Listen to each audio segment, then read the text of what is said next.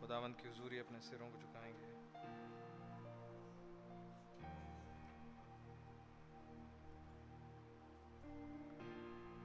खुदा प्रभु यीशु मसीह, आपका बड़ा धन्यवाद हो प्रभु जी इस प्यारे अवसर के लिए।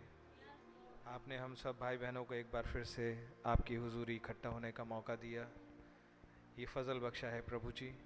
हमारे लिए रास्तों को आसान किया खुदा, और हमारे लिए संभव किया खुदा कि हम एक अच्छे स्वास्थ्य में होते हुए यहाँ आ सकें। प्रभु आपका बहुत ज़्यादा धन्यवाद देते हैं प्रभु।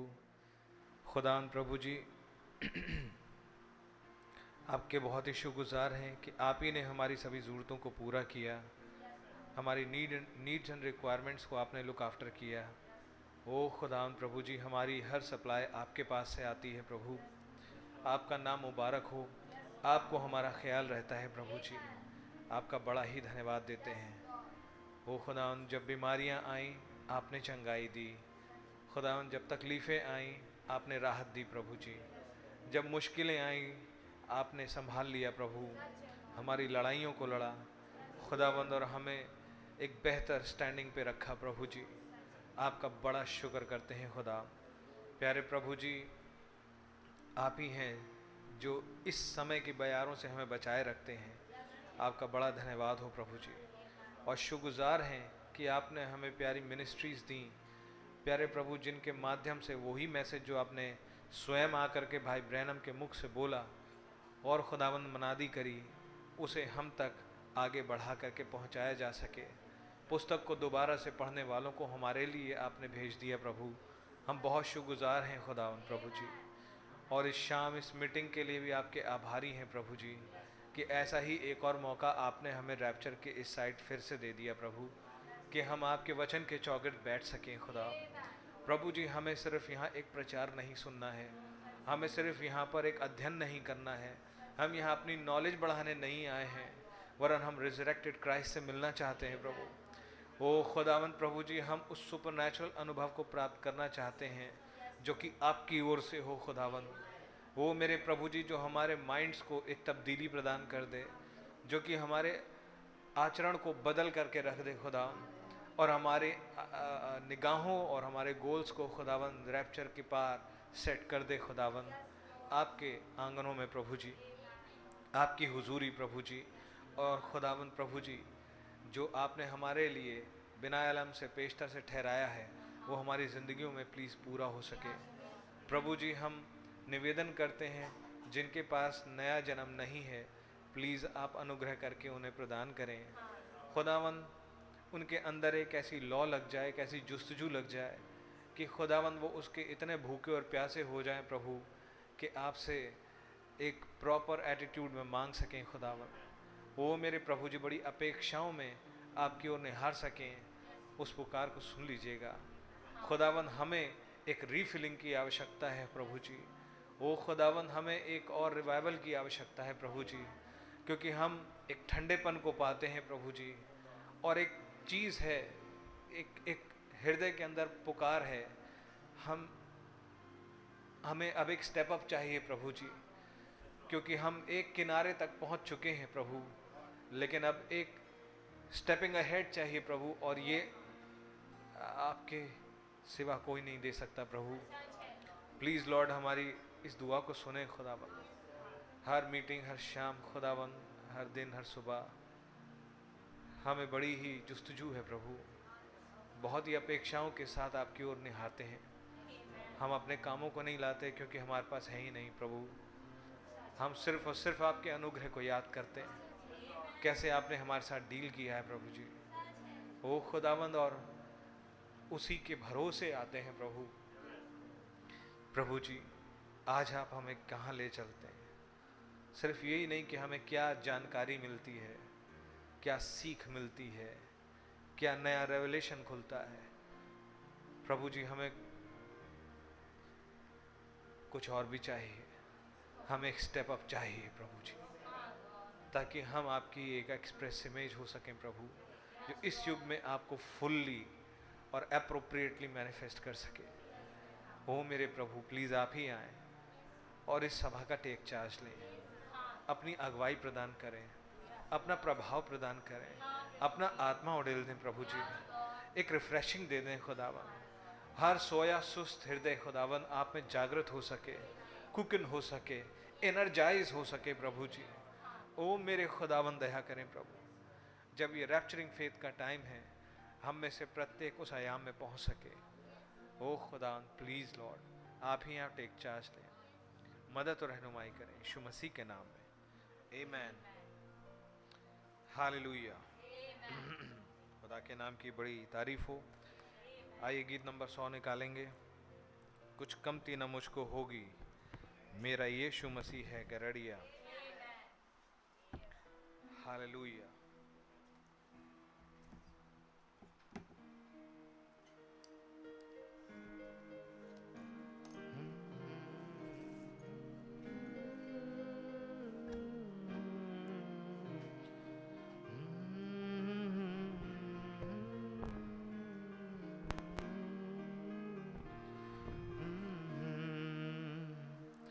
कुछ कमती न मुझको होगी, कुछ कमती न मुझको होगी, मेरा यीशु मसीह है गरड़िया, मेरा यीशु मसीह है गरड़िया।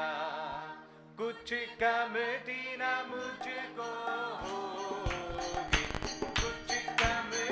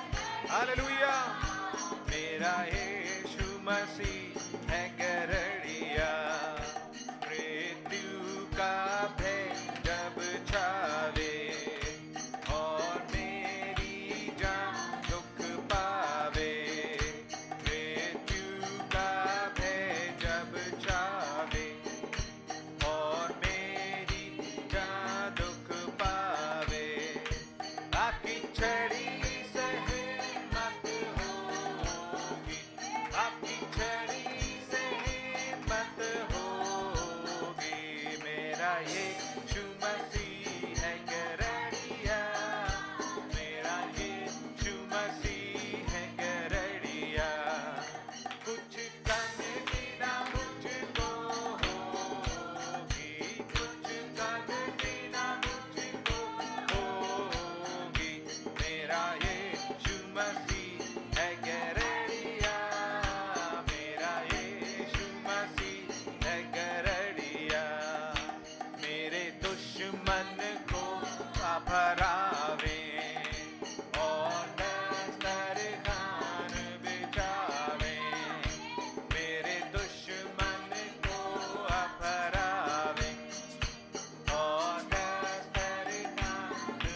बचावे, नष्ट उसकी ताकत हो। आमेन।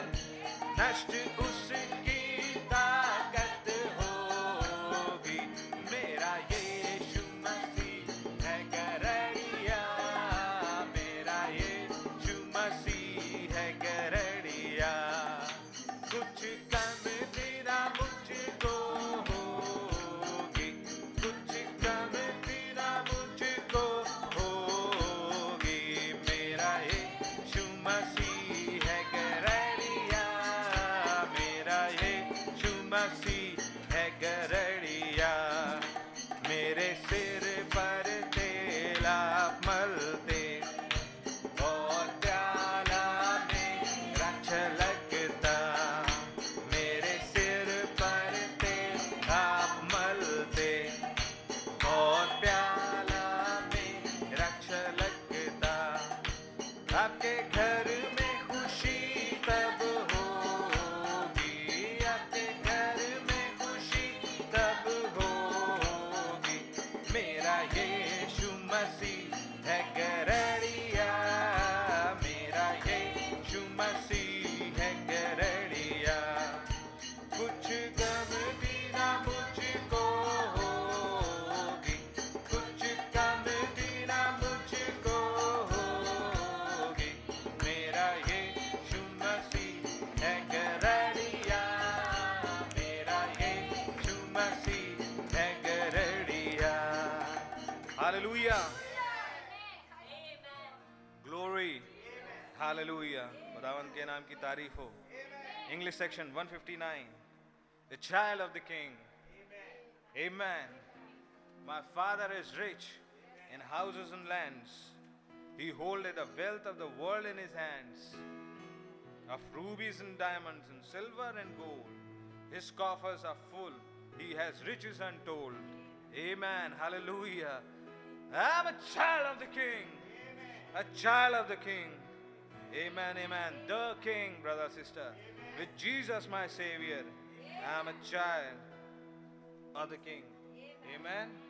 खुदा के नाम की बड़ी तारीफ हो।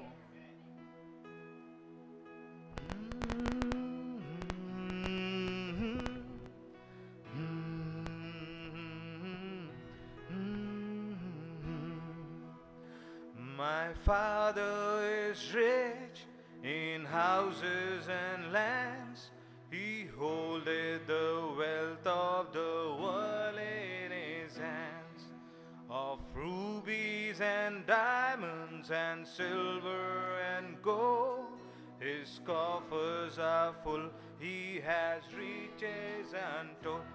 I'm a child of the king, a child of the king, with Jesus my savior, I'm a child of the king, I'm a child of the king, a child of the king, with Jesus my savior, I'm a child of the king.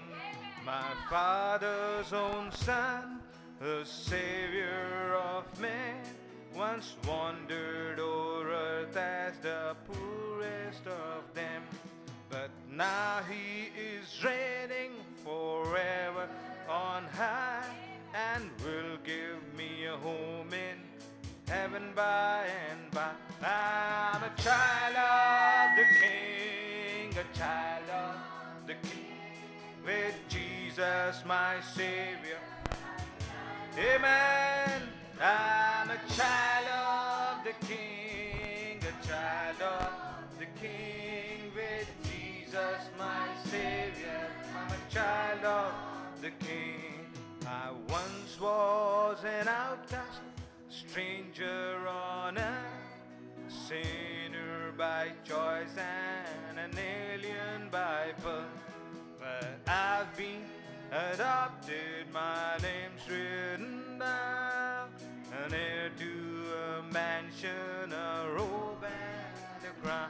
I'm a child of the king, child of the king. Amen. Jesus my savior, I'm a child of the king, I'm a child of the king, a child of the king, with Jesus, my Savior, I'm a child of the King. A tent or a cottage, why should I care? They're building a palace for me over there. Though exiled from home, yet still glory to God, I'm a child of the King. I'm a child of the King, a child of the King. With Jesus, my Savior, I'm a child of the King. I'm a child of the King, a child of the King. With Jesus, my Savior, I'm a child of the King. I'm a child of the King.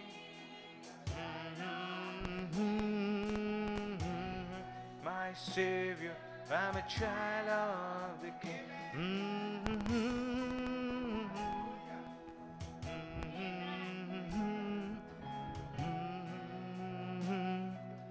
Child of the King.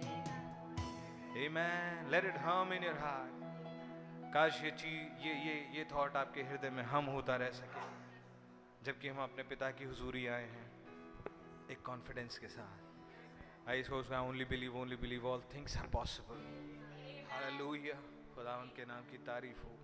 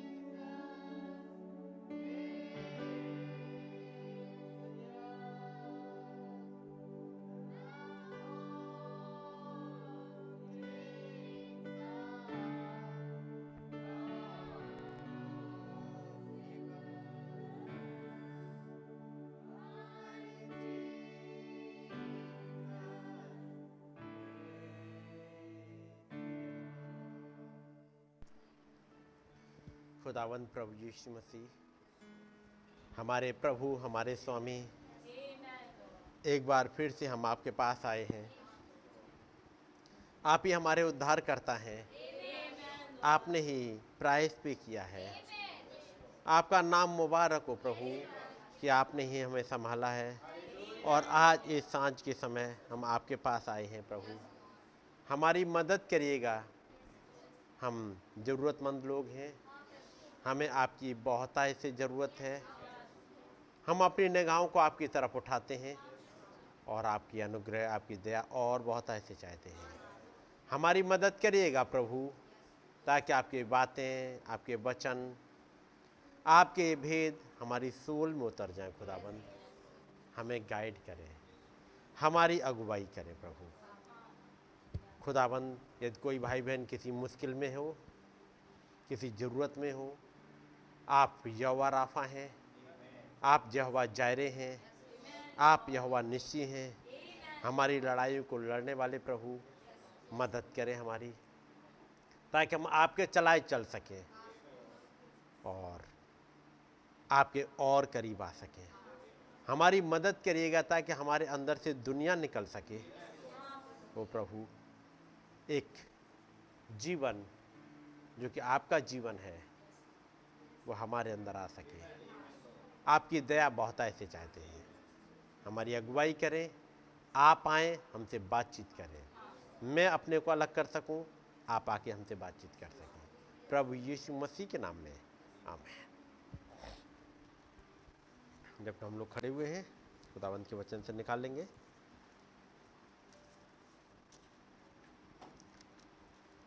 इफिसियों के नाम पौलुस की पत्री, उसका छठा अध्याय, आपका जाना पहचाना अध्याय है, छठा अध्याय, और उसकी 10वीं आयत से मैं कुछ हिस्से को फिर पढ़ूंगा। निदान प्रभु में और उसकी शक्ति के प्रभाव में बलवंत बनो, खुदा के सारे हथियार बांध लो कि तुम शैतान की युक्तियों के सामने खड़े रह सको। क्योंकि हमारा ये मल्लयुद्ध लहू और मांस से नहीं, परंतु प्रधानों से और अधिकारियों से और इस संसार के अंधकार के हाकिमों से और उस दुष्टता की आत्मिक सेनाओं से है जो आकाश में है।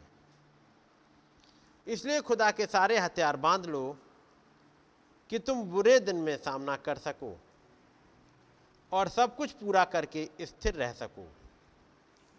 सो सत्य से अपनी कमर कसकर और धार्मिकता की झिलम पहनकर और पाँव में मेल के सुसमाचार की तैयारी के जूते पहनकर और उन सब के साथ विश्वास की ढाल लेकर स्थिर रहो, जिससे तुम दुष्ट के सब जलते हुए तीरों को बुझा सको।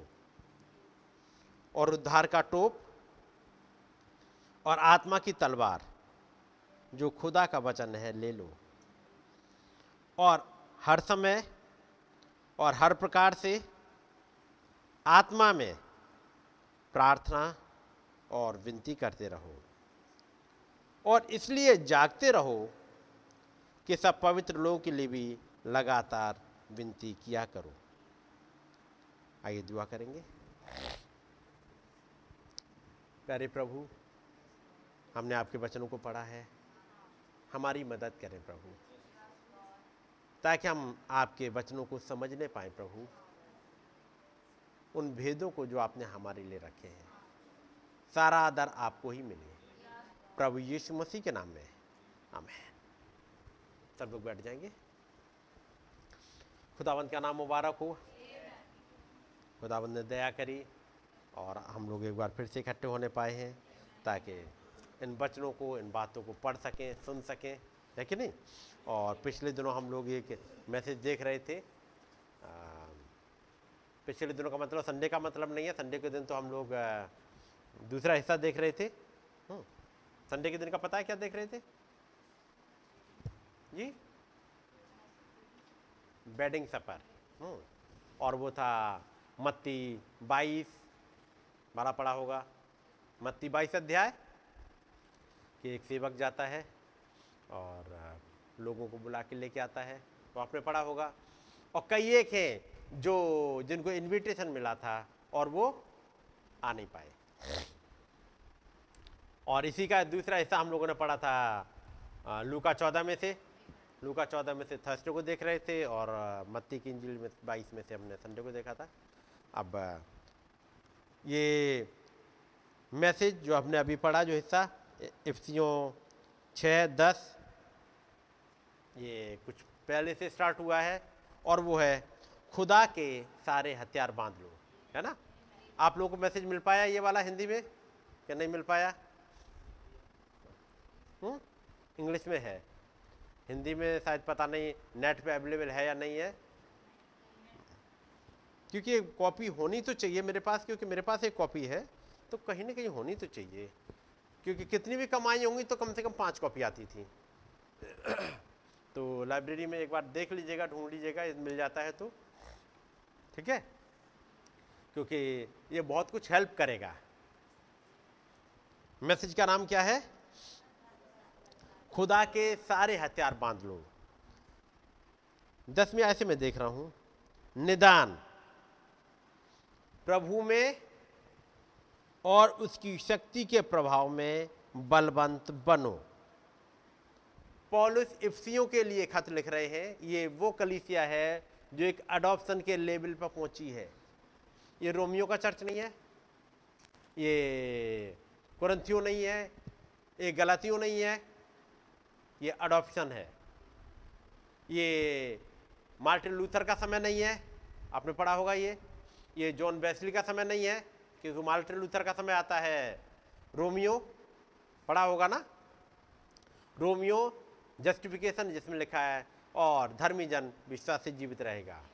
कुरिन्थियों सेंटिफिकेशन, गलातियों पेंटिकॉस्टल, और ये है इफ्सियों अडॉप्शन वाला चर्च। ठीक है, ट्यूजडे को आपने सुन लिया होगा कुछ और बातों को। केवल पवित्र आत्मा पाना ही काफ़ी नहीं है।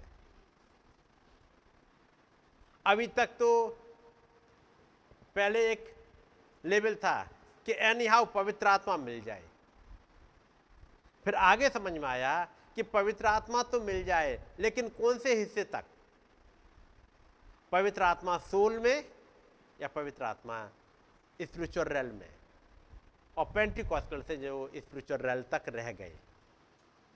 यदि नबी ना आए तो हमारी समझ में भी नहीं आएगा क्या पवित्र आत्मा के भी बपतिस्मा ये आत्मिक रेल में भी होता है और किसी के पास सोल में भी होता है। वो आपने पढ़ा होगा। खुदावंद का धन्यवाद हो, खुदावंद ने एक नबी भेजा ताकि उन बातों को हमारे लिए क्लियर करके बता सके कि पवित्र आत्मा का बपतिस्मा तो है। और तब उन्होंने समझाया मत्ती जो 6 अध्याय है, इब्रानियों 6 अध्याय, खुदावंद धर्मी और धर्मी दोनों पे मेवर्स आते हैं, खुदावंद धर्मी और धर्मी दोनों पे अपना सूर्य चमकाते हैं। जब आप इब्रानियों में जाओगे तो आपको मिलेगा वहाँ पर कि जब मेह बरसता है तो जब भूमि उपजाती है तो उसी के अकॉर्डिंग उपजाती है जो उसके अंदर सीड है। यदि ऊँट कटारे का सीड है तो ऊँट कटारे उगाएगी। खुदाबंद ने तो धर्मी अधर्मियों दोनों पे अपना मेह बरसा दिया, लेकिन जो सीड अंदर है वो ही निकल के आएगा। यदि कुछ ऐसा हो सके कि वो सीड ही बदल जाए, क्या ऐसा पॉसिबल है कि सीड ही बदल जाए? खुदा के मंदिर के वचन ने यही किया था, जिसके लिए नबी ने समझाया। हम तो बाय नेचर गोखरू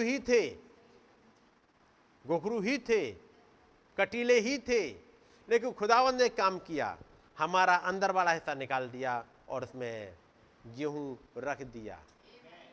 हमारा पुराना नेचर, हमारा पुराना जीवन जिससे हम माँ बाप से आए थे वो निकाल दिया और अपना जीवन लाके दे दिया। अब जब बारिश होती है तो हमारा अपना जीवन नहीं बढ़ता, बल्कि वो जीवन जो खुदावंद ने दिया है। ये कॉन्सेप्ट तो आपने सुने होंगे।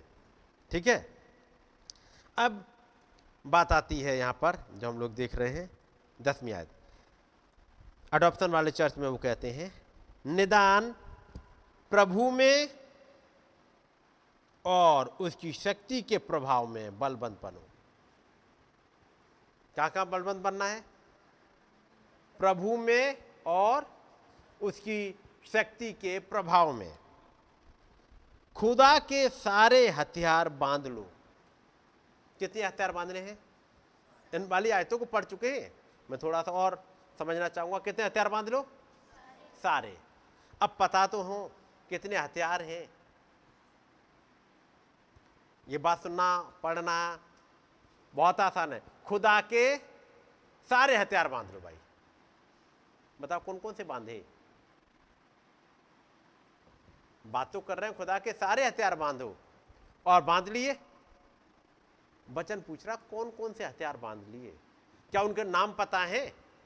जब एक योद्धा लड़ने के लिए जाता है तो उसके पास पता होता है कि उसके पास कौन कौन सा हथियार है। उसके बाद उसके पास बंदूक है, उसके पास वो होते हैं हथगोले होते हैं, उसके पास चाकू होगा, उसके पास खोखरी यानी छोटी वाली तलवार टाइप का भी होगा, भाला होगा। क्या क्या हथियार है? यदि ये हथियार पता ना हो आप लड़ोगे किससे? हर एक हथियार यानी एक हथियार सब जगह नहीं चल जाएगा। हर जगह के लिए हथियार चाहिए। एक दुश्मन बिल्कुल करीब आ गया तो कौन सा हथियार चलाना है? दुश्मन कहीं झुंड में है, छिपा हुआ है, वहां से आपको अटैक करेगा तो कौन सा हथियार चलाना है? अब दुश्मन तो छिपा हुआ झाड़ी में हो, आप भाला किस पर मारोगे? वहां तो वो छिपा हुआ है, आपको दिखाई नहीं दे रहा। आपको एक लग रहा है यहां पर दुश्मन हो सकता है, यदि आप जाओगे पास वो मार देगा। ऐसे में कौन सा वाला हथियार चलाओगे? बंदूक या गोला? गोला चलाएंगे। आपने फेंक दिया, वो जाके वहां गिरेगा, फटेगा, दुश्मन मरेगा। यदि दुश्मन दिख रहा हो, आपके निशाने पे हो, आप अपनी बंदूक चलाओगे। दुश्मन बिल्कुल करीब आ चुका है तब बंदूक चलेगी? तब बंदूक नहीं चलेगी, तब अगला हथियार चलेगा। लेकिन पहले आपको पता हो कि आपके पास कौन कौन सा हथियार है, नंबर एक। फिर इन हथियारों को चलाना आता हो। ये सब इसी मिलेगा, ये खुदा के सारे हथियार बांध लो इस वाले मैसेज में। नबी ने सब चीज समझाई है। पहले तो सारे हथियार पता हो, और हथियारों की लिस्ट फिर आती है। चलिएगा लिस्ट पे जाएंगे। 11वीं आयत। खुदा के सारे हथियार बांध लो कि तुम शैतान की युक्तियों के सामने खड़े रह सको। क्योंकि हमारा ये मलयुद्ध लहू और मांस से नहीं, परंतु प्रधानों से और अधिकारियों से और इस संसार के अंधकार के हाथों से और उस दुष्टता की आत्मिक सेनाओं से है जो आकाश में है। नंबर एक, पहले तो आपको ये पता हो हमारा दुश्मन कौन है, उसकी फौज कहां से लड़ती है। दुश्मन कौन है और फौज कहां से लड़ती है, क्या क्या काम कर सकती है। जब इस्राइल में एक राजा हुआ था, जब भविष्यवक्ता एलिशा है, उसे नहीं पता कि वो कहां पर वो दुश्मन आके अटैक कर देगा। राजा जो सीरिया का राजा, उसने अपना प्लान करा, उस प्लान के अकॉर्डिंग उसने बताया कि हम वहां जाएंगे, अपनी छावनी रख लेंगे, लड़ाई कहीं दूसरी तरफ से होगी, लड़ाई कहीं अलग होगी, और हमारी छावनी एक ऐसी जगह होगी जहां से इसराइल की सेना गुजरेगी। पढ़ा होगा, मेरी छावनी उस वाले जगह पर रखना, उस गुफा के पास में, उस पहाड़ के नीचे, जहां से जब इसराइलियों की सेना गुजरे अटैक कर देंगे, मार देंगे। यदि आप पेपर में पढ़ते रहते होंगे, खासतौर से छत्तीसगढ़ में यही होता है। छत्तीसगढ़ में आए दिन ये मिल जाता है, नक्सलियों ने आर्मी के 2 टैंक उड़ा दिए, या इतने लोगों को मार दिया, उन्हें पुलिस वालों को मार दिया। पढ़ा होगा, एक बार जब उन्होंने मारा था, जब कांग्रेस के लीडर्स गए थे, मीटिंग हुई थी, 36 लोग मार दिए और कांग्रेस के बड़े बड़े लीडर निपटा दिए। पढ़ा होगा, ये बहुत बड़ी घटना थी देश की। जब रूलिंग पार्टी के बड़े बड़े लीडर निपटा दिए गए हों, कैसे मार दिए? ये जो अधिकारीगण थे, नेता लोग थे, इनकी इंटेलिजेंस फेल हो गई, और उन्हें पता था कि कहां कहां से गुजरेंगे, इसलिए वो ऐसी ऐसी जगह पर छिपे हुए बैठे थे जहां पर जब ये उनका सामना भी करना चाहें तो नहीं कर पाएंगे। वो जिस जगह पे होते हैं वो ऊंचे वाले हिस्से पर कहीं बैठे हुए थे छिपे हुए पहाड़ों पर, और जहाँ रोड है, रोड से जब आर्मी गुजर रही होती है या पुलिस गुजर रही होती है, वो चुपचाप वहाँ से अटैक करेंगे। अब इनसे मुकाबला भी करो तो भी नहीं कर पाओगे, वो तो ऊपर बैठे हुए। आपकी हर एक एक्टिविटी दिख रही है, मीन्स पुलिस वालों की इनकी सबकी एक्टिविटी दिख रही है, और वो नहीं समझ में आ रहा है कहाँ बैठे हुए। तो जब तक ये ना पता हो कि दुश्मन की प्लानिंग क्या है, दुश्मन अटैक कहाँ से करेगा, तब तक आपकी चाहे कितनी ही बड़ी आर्मी हो, सब बेकार है। और यहां पर पौलुस इन सब से जूझ चुके हैं, पौलुस इनसे जूझे हैं, पौलुस ने लड़ाई लड़ी है। इसलिए पौलुस कहते हैं हमारा मलयुद्ध लहू और मांस से नहीं है, हमारा मलयुद्ध लहू और मांस से नहीं है। है तो मलयुद्ध ही, याद रखिएगा, है तो एक मलयुद्ध, लेकिन लहू और मांस से नहीं है। लहू और मांस से मलयुद्ध होता उसका मतलब दुश्मन सामने दिखाई देता। लहू और मांस का मतलब समझ गए, किसी ह्यूमन से हो रहा होता, दुश्मन सामने दिख रहा होता। हमारा मलयुद्ध इनसे है ही नहीं है जो दिखते हैं, हमारी लड़ाई उनसे है ही नहीं। हम सोच रहे ये हमारा दुश्मन, दुश्मन यही नहीं, दुश्मन कोई और है। ये तो बस वो हैं जिन्हें कहते हैं प्यादे भी नहीं कह सकते, ने तो क्या कहेंगे, बस ये तो कठपुतली है ये जी, मोहरे भी कह सकते, कुछ भी कहते, ये बस इतनी है, ये मर गए। इन्हें आप 1 2 4 10 20 नहीं, सैकड़ों को मार लो, कुछ फर्क नहीं है। आज 100 मारे, अगले दिन 100 तैयार है, फिर इन्हें मार ले, फिर अगले दिन 100 तैयार है, क्योंकि जहां से पीछे से सपोर्ट मिल रहा वो नहीं खत्म हुआ। इसलिए वहां पर जम्मू कश्मीर में आए दिन जब लड़ाई चलती रहती थी, आज उन्होंने 4 मार लिए, कल 6 मार लिए, अगले दिन 6 फिर तैयार है। तब आर्मी ने कोशिश करी, उनको जो लीडर है मेन, जो कि उनको भर्ती कर रहे हैं, उनको पकड़ा जाए, उन पर अटैक किया जाए। ये वो खत्म हो जाएंगे, जैसे कहते हैं ट्रेनर खत्म हो गए, तो बात बनेगी नहीं, तो नहीं बनेगी।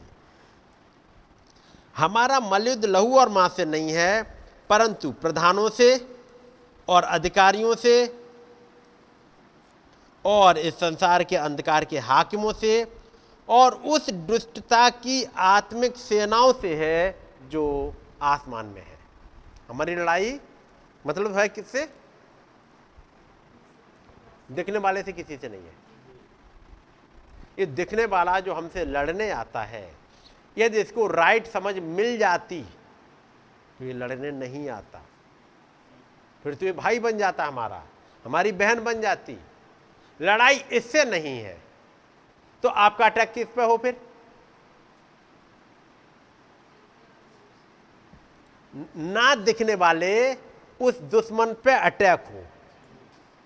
उसके लिए हथियार क्या क्या है? 14वीं आयत, इसलिए सत्य से अपनी कमर कसकर और धार्मिकता की झिलम पहनकर और पांव में मेल के सुसमाचार की तैयारी के जूते पहनकर और इन सब के साथ विश्वास की ढाल लेकर स्थिर रहो, जिससे तुम उस दुष्ट के सब जलते हुए तीरों को बुझा सको। अभी गूंज क्यों रहा है कहीं पे? या तो नीचे कहीं स्पीकर लगा हुआ है या फिर यहाँ गूंज रहा है। फिर ये आगे,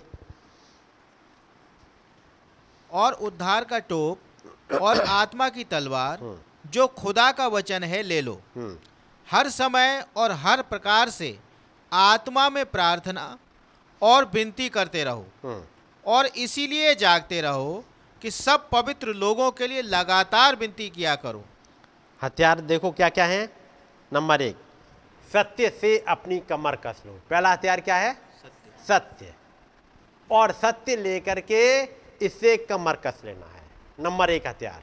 मैं अभी इनके डिटेल में अभी नहीं चल रहा, पहले हथियार गिन लो। नंबर 1, सत्य से अपनी कमर कसकर। दूसरा, धार्मिकता की झिलम पहनकर। 2 हो गए। नंबर 3, पाँव में मेल के सुसमाचार की तैयारी के जूते पहनकर, चौथा विश्वास की ढाल लेकर, चार हो गए, पांचवा उद्धार का टोप और छठा आत्मा की तलवार। ये हो गए।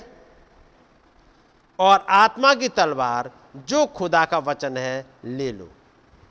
पहले तो हथियार समझ गए। अब यदि आपको हथियार पता लग जाए कौन कौन से हथियार आपको चाहिए, हथियार क्या क्या है, कमर कसने के लिए, बेल्ट के लिए सत्य, दूसरा धार्मिकता की झिल्लम, मेल के सुसमाचार के जूते, विश्वास की ढाल और उद्धार का टोप और आत्मा की तलवार। यदि छह हथियार जब पौलुस ने बता दिए तो वो जो हमारा दुश्मन है, जिससे कि हमारी लड़ाई है, क्या वो इन आयतों को नहीं पढ़ेगा? इन आयतों को पढ़ेगा तो क्या फिर वो कोशिश नहीं करेगा एक एक डुप्लीकेट हथियार आपके पास तक पहुंचवा दे ताकि आप मान के चलो यही असली है? ये तो आपने तो पढ़ लिए। क्या डिनोमिनेशन वाले नहीं पढ़ते थे? क्या बाकी और नहीं पढ़ते? क्या वो नहीं कहते हमारे पास उद्धार का टोप है, हमारे पास उद्धार का आनंद है, हमारे पास विश्वास है, हमारे पास सत्य है? क्या नहीं है? उसका मतलब ये जो हथियार हैं इन्हीं के जैसे डुप्लीकेट जरूर चल रहे होंगे और दुश्मन कोशिश करेगा कि आपको वो डुप्लीकेट हथियार दिलवा दे। बात समझ रहे हैं? ताकि वो अटैक भी कर ले, आपको कब्जे में भी कर ले और आपको पता ही ना लगे। पौलुस कहते हैं हमारी लड़ाई हमारा मलिद लहू और मांस से नहीं है। और बार बार कहते हैं, दो बार उन्होंने कहा 11वीं आयत में खुदा के सारे हथियार बांध लो। फिर 13वीं आयत आती है, इसलिए खुदा के सारे हथियार बांध लो। और ये इफिसियों का चैप्टर आता कब है? At the time of adoption. Adoption के समय पे ये बात बहुत ज़्यादा इंपॉर्टेंट हो जाती है क्योंकि लड़ाई यहाँ पर घमासान हो रही है। अडॉप्शन लूथरन युग नहीं है, अडॉप्शन बेस्ली युग नहीं है, अडॉप्शन पेंटिकॉस्टल युग नहीं है, अडॉप्शन उसके बाद का टाइम है। उसके बाद के टाइम में लड़ाई भयानक होती जा रही है और कन्फ्यूजन और बढ़ता जाता है दुनिया में। अब पहले ही देखो इसमें से हथियार आपने ले कितने लिए हैं। पहले तो यही देख लो, मैं असली और नकली की बात नहीं कर रहा, मैं कहूंगा पहले हथियार ले कितने लिए हैं छह में से। क्या छह हथियार ले लिए? फिर तो हथियार देख के फिर आगे देखेंगे, हथियार देखे ये देखे असली है या नकली है। पहले तो तलवार तो हो फिर देख पाए कि असली या नकली है। बात समझ रहे? पहले तो छह हथियार पढ़ लिए। 17वीं आयत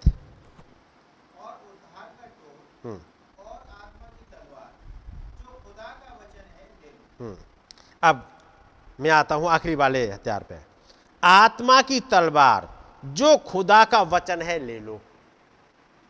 क्या ये तलवार ले ली? खुदा की तलवार, क्योंकि बहुत इंपॉर्टेंट हथियार है। बाकी जो हथियार थे वो आपको बचाव के लिए थे। सत्य से अपनी कमर कसकर, ये बचाव के लिए है।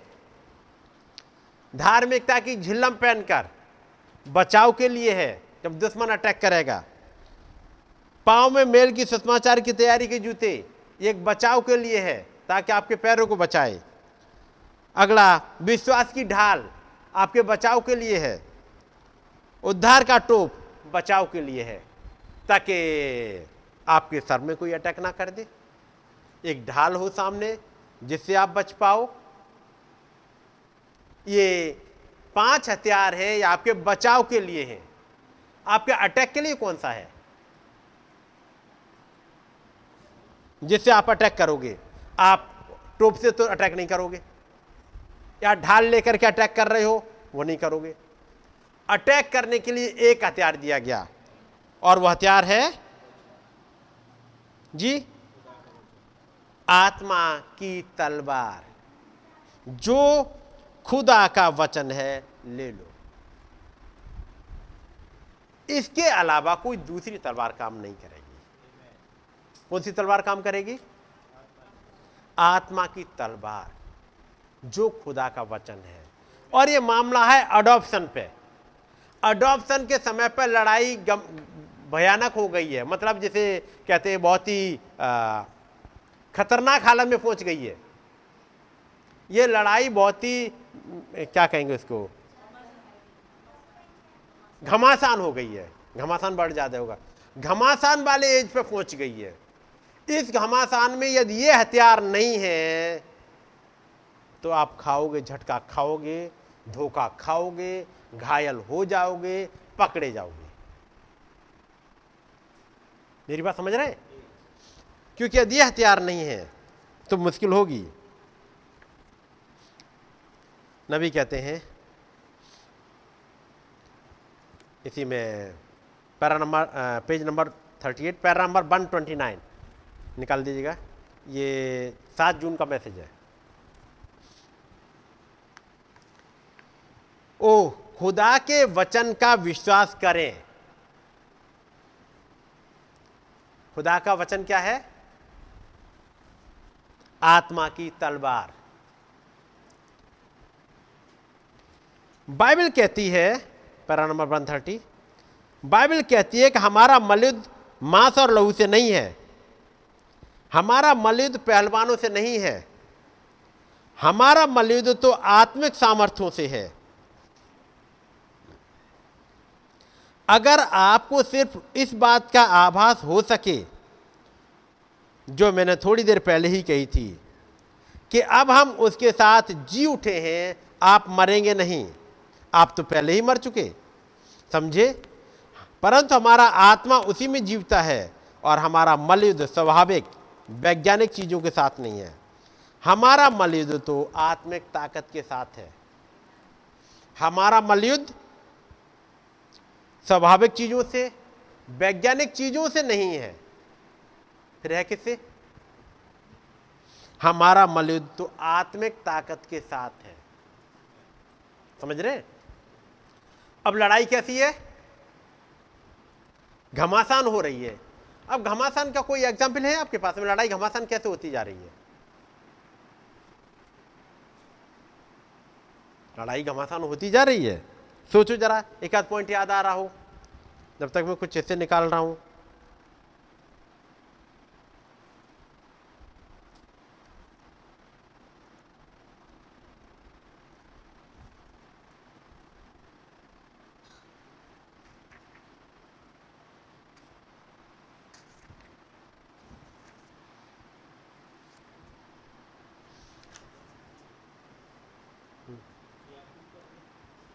याकूब, हाँ हाँ ठीक है। अब आज के समय में लेके आओ, तब चीजें देखें आगे।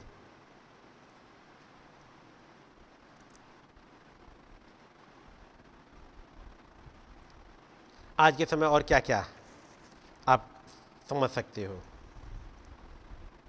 तब तक मैं कुछ चीज़ यहाँ पढ़ रहा हूँ आपके लिए।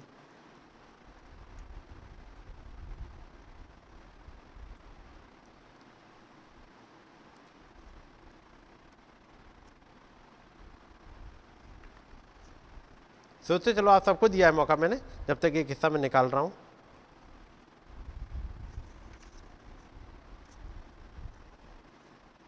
या जैसे मिलता है वो हिस्सा।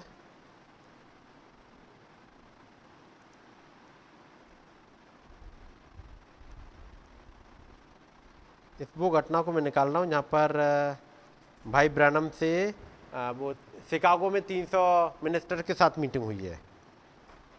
यहाँ पर वो कहते टॉमी हिक्स से कि क्या तुम मेरे लिए प्रचार कर दोगे? ताकि मुझे केवल डेट मिल जाए, नहीं तो हाँ मिल गया भाई,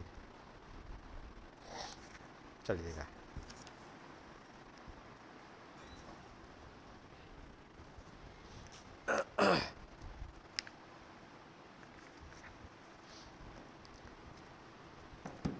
लड़ाई घमासान होती जा रही है और हमने पढ़ा हमारा मल्लयुद्ध स्वाभाविक, अगली चीज क्या है, वैज्ञानिक चीजों के साथ नहीं है।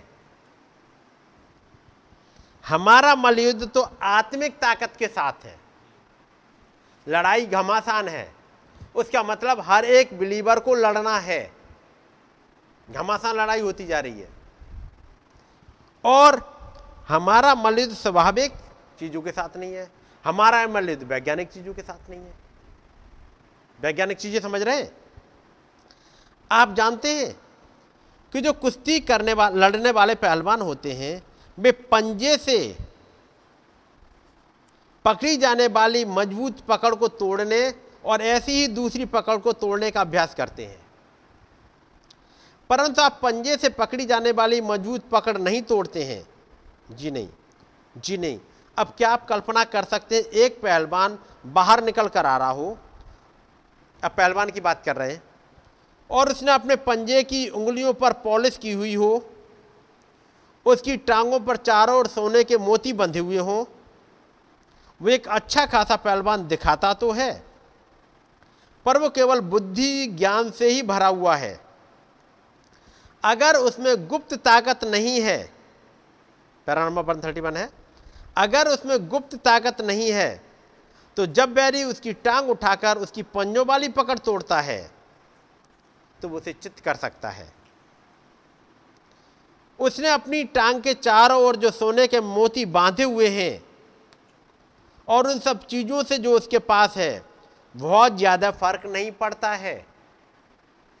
एक पहलवान ने अपने पैरों में सोने के और मोती बांधे हुए हैं, इनसे कोई फर्क नहीं पड़ता है। अगर हमारे पास बैरी की पकड़ को तोड़ने के लिए पवित्र आत्मा की गुप्त सामर्थ्य नहीं है तो हमारा सारा बुद्धि ज्ञान किसी काम का नहीं है। जरूरत क्या है? फिर सेंटेंस फिर से एक जगह पढ़ दूं, हमारा मल्लयुद्ध स्वाभाविक वैज्ञानिक चीजों के साथ नहीं है। हमारा मल्लयुद्ध तो आत्मिक ताकत के साथ है। समझ रहे हैं? अब हम मल्लयुद्ध के एक मैच में हैं। हम किसी बहुत बढ़िया सुसज्जित बौद्धिक मनोविज्ञान को लिए हुए मल्लयुद्ध नहीं कर रहे हैं। दूसरा दुश्मन डिनोमिनेशन इसी के साथ युद्ध कर रहा है। उन्हें यह नहीं पता लग पा रहा हमारी लड़ाई है किससे। लेकिन यहाँ पर पॉलुस एक अडॉप्शन वाली कलीसिया को बता रहा है कि याद रखो लड़ाई किससे है। लड़ाई जीतोगे कैसे, बात समझ रहे हैं? लड़ाई किससे है और जीतोगे कैसे। पिछली बार आपने देखा था, यदि याकूब वाली देखोगे, एसाव तो कहीं दूर है। याकूब सोच रहा है हमारी लड़ाई एसाव के साथ है और एसाव आएगा और हमें मारेगा, इसलिए एसाव के पास भेज रहा है। पढ़ा आपने? जबकि वो जहाँ से लौट रहा है, एसाव की छावनी उसके रास्ते में नहीं पड़ रही और वो एसाव के मारे डरा हुआ है। हर तरीका अपना लिया, अपना दिन पूरा दिन टेंशन में गुजारा है, अपने बच्चों से वाइफ से बातचीत करते हुए गुजारा, अपने जो नौकर चाकर हैं जो लड़ाई में थे जो उनके साथ बिता रहा है, लेकिन अभी टेंशन ख़त्म नहीं हो रहा। उसे मालूम मेरा भाई वो एसाव, वो है हमारा दुश्मन, उसको कैसे शांत बैठाएं। फिर उसने कोशिश करी कुछ गिफ्ट भेजने की, उसने गिफ्ट भी भेज दिए, उसके बाद भी उसे तसल्ली नहीं मिली। फिर उसने अपने बच्चों को अलग अलग किया, कुछ को आगे कुछ को पीछे रखा, पढ़ा होगा आपने। अल्टीमेटली अब आ गई रात, अभी चैन नहीं मिला हुआ है। रात में उसने काम किया, अपने सारे बच्चों को नदी के पार उतारा और खुद नदी की दूसरी तरफ रह गया। अब वो अकेला रह गया, पड़ा होगा, अब अकेला रहेगा। अब वो जाता है खुदाबंद के पास में प्रेयर में। जब प्रेयर में चलते चलते बात जब मिलती, जब एक दूत से मुलाकात होती है, जो दूत आया है उसका नाम बदल दे रहा है,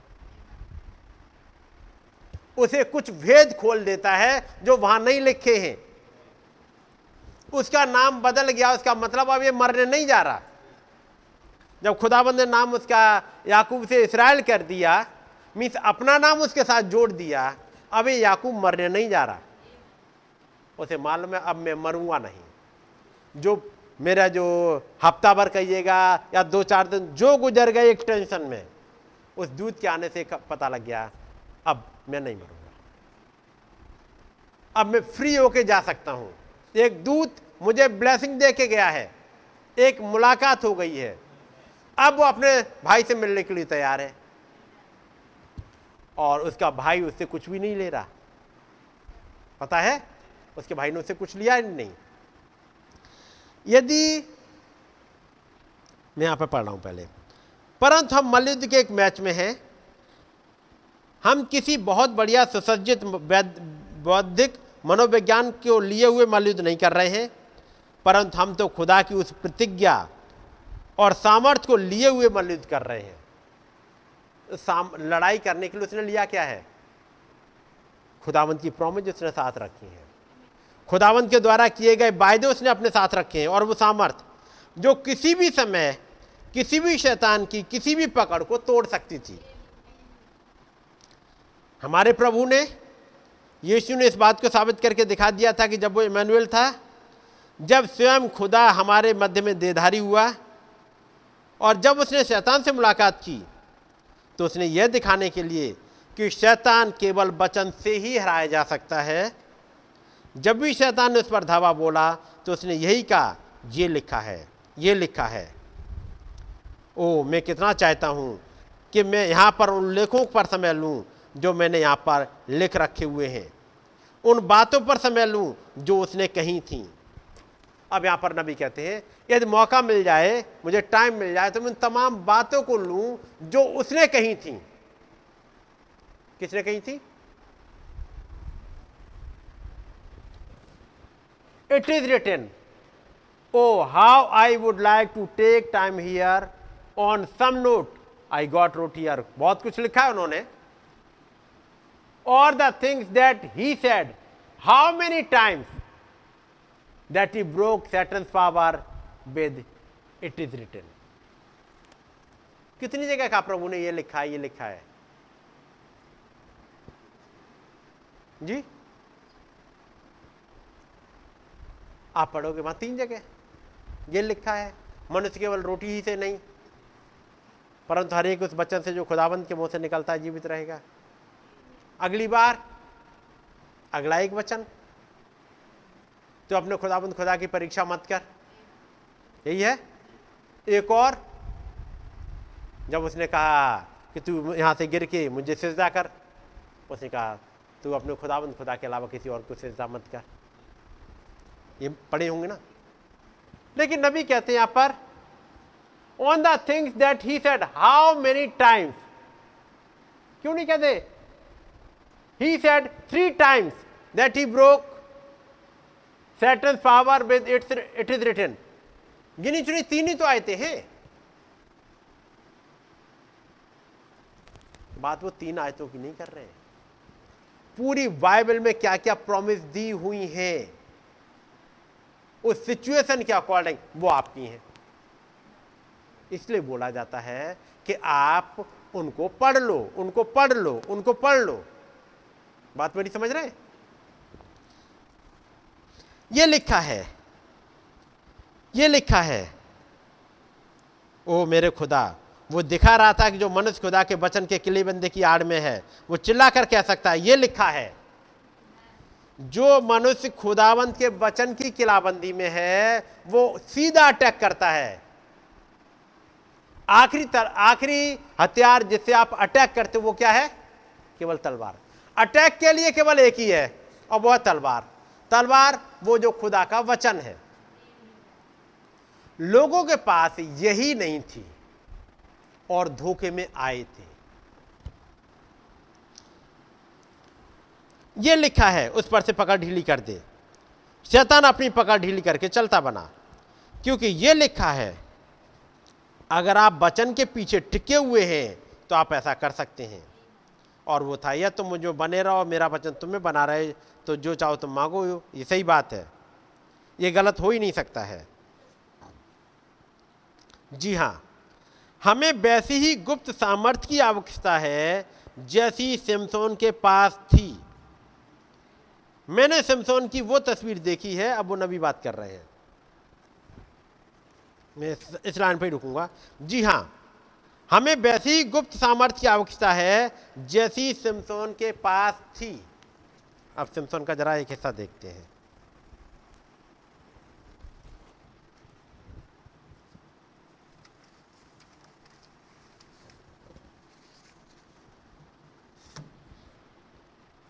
आपने पढ़ा होगा ये मैसेज है, एक बार और, वंस मोर, 4 अगस्त 1963 का है, मोहरे खुलने के बाद का, 4 अगस्त का।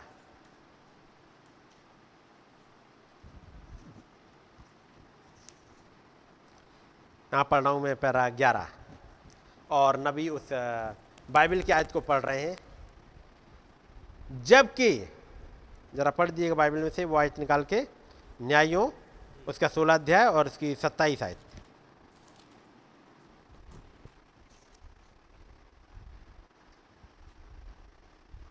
वो घर स्त्री पुरुषों से भरा हुआ था और फलिस्तियों के सब सरदार भी वहां थे, और छत पर कोई 3000 स्त्री पुरुष थे जो सिमसोन को तमाशा करते हुए देख रहे। अब इसका सही ट्रांसलेशन है, जो देख रहे थे जबकि सैमसन का मजाक बन रहा था, तमाशा कर रहा था सैमसन, मतलब सैमसन को तमाशा बनाया जा रहा था, सैमसन का मजाक चल रहा था, सैमसन का मजाक उड़ाया जा रहा है। अगली आयत, तब सैमसन ने कहकर यहोवा की दुहाई दी, हे प्रभु यहोवा मेरी सुधि ले, हे खुदा अब की बार मुझे बल दे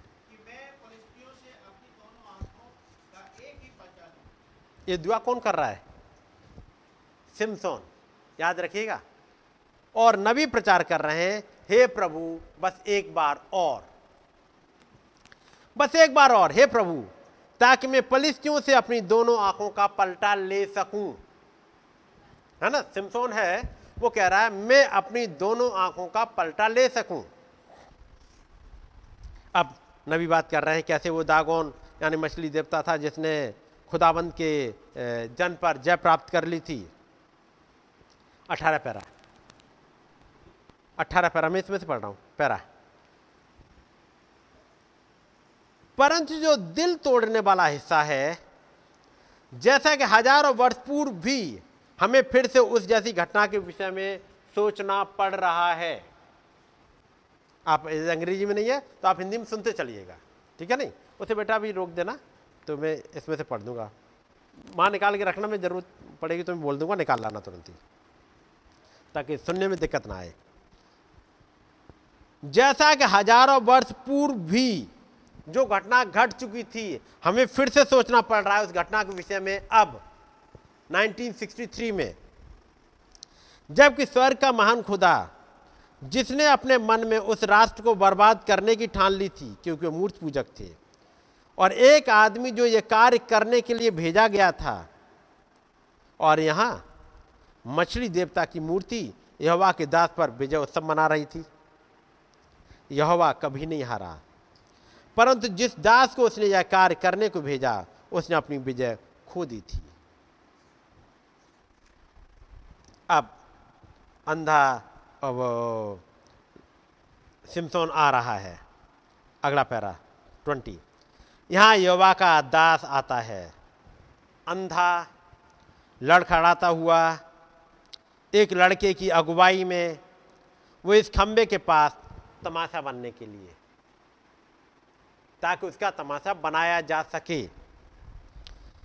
मनोरंजन का मुख्य कार्यक्रम था कि यहोवा के नियुक्त उद्देश्य का तमाशा बनाया जाए। याद रखिएगा, यहोवा के नियुक्त उद्देश्य का तमाशा बनाया जाए। इस युग में खुदावंत का नियुक्त उद्देश्य क्या है? एक ब्राइड को रैप्चर करके ले जाए, रैप्चर में ले जाए।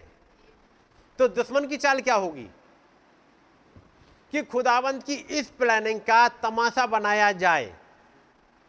और कैसे बनाएंगे? उसके लिए कुछ लोगों को यूज कर रहा है वो। मनोरंजन का मुख्य कार्यक्रम, बाकी और प्रोग्राम हो गए, सब चल रहे हैं। मेन टारगेट क्या है? ये दुल्हन ये रैप्चर में ना चली जाए, क्योंकि जब तक ये रुकी हुई है उसे मालूम है उसका समय चल रहा है। यदि ये चली गई रैप्चर में, उसके दिन गिन गए।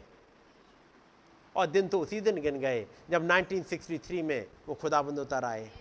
दिन तो उसके गिन गए, क्योंकि आवाज आई अब तो और देर ना होगी। दिन तो गिन गए, लेकिन वो कोशिश में अभी भी लगा हुआ कैसे और डिले करा दे। वो हर एक प्रोग्राम लेके आता है ताकि डिले करा दे। जैसे ही 1963 में आए, उसको प्रोग्राम डिले कराने के लिए क्या क्या चाहिए, ताकि वो जो चुने हुए हैं, जिनको रैप्चर के लिए किताब में लिखा गया है, ये जमीन पे ना आ जाए। है कि नहीं? पहला प्रोग्राम फैमिली प्लानिंग, हम दो हमारे दो, हम दो हमारा एक, ताकि वो जो है खुदाबंद की प्लानिंग में वो आएंगे ही नहीं। नाम खुदाबंद ने लिख दिए थे जगत की उत्पत्ति से पहले, बस एक चीज छिपा के रखी उससे, उसे ये नहीं बताया किस खानदान में आ जाएंगे, किस परिवार में आ जाएंगे, कहां आ जाएंगे। चल तू छिपा के रख ले। उसने सोचा ऐसा करने के द्वारा मैं रोक लूंगा। याद रखिए, रोक नहीं पाएगा। वो कभी भी नहीं रोक पाया यीशु मसीह को इस जमीन पर आने में, कभी नहीं रोक पाया उस यूहन्ना को इस जमीन पे आने में। चाहे डॉक्टरों ने कुछ भी बोल दिया हो ली सिवा के लिए, लेकिन जब समय आया यूहन्ना आ ही जाएगा, आ ही जाएगा। सोच रहे थे हमने रोक लिया, तो इसकी चिंता मत करिएगा कि खुदावंत के प्लानिंग में वो कुछ रोक कर पाएगा। लेकिन हाँ, वो लगा हुआ है, हर वो काम करेगा। अगला, नबी ने मोहरों का प्रचार कर दिया। ये मोहरें आपको पता होगा, जब फरवरी 1963 में नबी गए ऊपर दुआ करने के लिए और अपने हाथों को उठाया, एक तलवार आई थी और कहा ये उस महाराजा की तलवार है। क्योंकि लड़ाई घमासान हो गई है, तो फिर तलवारी भी मजबूत वाली चाहिए। ये ऐसी वाली तलवार से काम नहीं चलेगा जो अब तक चलती रही हैं। इसलिए महाराजा ने वो तलवार भेजी, वो एक दोधारी तलवार भेजी है, जिससे दुश्मन कहीं टिकने ना पाए। फिर दुश्मन क्या करेगा? दुश्मन एक काम करेगा, उस तलवार को झूठ बताएगा। तलवार समझ रहे ना, तलवार खुदा का वचन है, तो इसकी हर एक कोशिश वो रहेगी कि इस तलवार को, यानी इस खुदावंत के वचन को झूठा बनाए। तलवार क्या है? सात मोहरों का मुकासबा। सात मोहरों के भेदों में क्या क्या चीज आपको मिली है, सुनिएगा। मनोरंजन का मुख्य कार्यक्रम था कि तमाशा बनाया जाए यहोवा के नियुक्त उद्देश्य का, जो उस राष्ट्र को नष्ट करने पर था। ये यहाँ पर खड़ा हुआ है, ये तमाशा बनाए उस रैप्चर की घटना का। इसलिए जब आप रैप्चर की बात करोगे, लोग जल्दी विश्वास नहीं करेंगे। और यदि वो रैप्चर की सुनेंगे भी तो नई नई थ्योरी लेके आएंगे। मालूम है, जैसे रैप्चर होगा उस दिन लोग इधर से निकल रहे होंगे, उधर से निकल रहे होंगे, ऐसे रैप्चर होगा, यहाँ से उड़ते हुए चले जाएंगे। और यहाँ पर एक नबी है, वो बताता है कि बहुत से को पता भी नहीं चलेगा कब रैप्चर हो गया। इतना चुपचाप हो जाएगा कि उन्हें पता भी नहीं लगेगा। ऐसा कैसे हो सकता है कि रैप्चर भी हो जाए और पता भी ना लगे? लेकिन वो मान खुदावंत तो ये करेंगे। बात समझ गए? उसका मतलब रैप्चर में पूरा का पूरा चर्च चला जाए, ऐसा नहीं होता। जिसे जाना है खुदाबंद उसे उठा लेते हो चुपचाप। जब वो घटना होगी महान, जिस दिन बदलने वाला होगा, उस दिन तो कुछ चुने चुने रह जाएंगे, बाकी एक बड़ी भीड़ को खुदाबंद उठा ले रहा है। एज उनकी होती जा रही है, उन्हें उठाते जा रहे हैं और लोगों को पता भी नहीं चलेगा। उन्हें तो बीमारी हो गई थी, वो भाई स्लिप हो गए थे बाथरूम में ही। वो भाई जा रहे थे सुबह, संडे के दिन सुबह तैयारी कर रहे थे, बाथरूम में स्लिप हो गए थे, चले गए।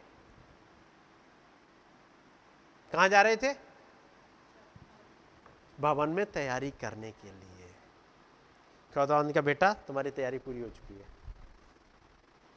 और जो सीक्रेट मैं तुम्हें दे दे रहा हूं आज, जैसे तुम बताने जा रहे होगे, बस जाओ तुम।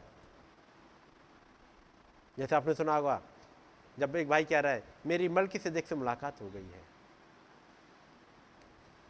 अब दिन में उन्होंने बताया कुछ कुछ, मेरी आज मलकी से देख से मुलाकात हो गई, रात नहीं मिली थी। खुदावंद ने कहा तुम्हारी मुलाकात मलकी से देख से हो गई, तुम चलो। ये सीक्रेट्स हैं जो किसी और को बताने नहीं है, तुम चलो। अब तुम्हारा काम हो गया, तुम आ जाओ। गाड़ी से जा रहे थे, स्लिप हुए, गिरे। यही नहीं पता लग पाया कि बीपी डाउन क्यों हो रहा है। डॉक्टर ढूंढ ही नहीं पाए बीपी डाउन क्यों हो रहा है।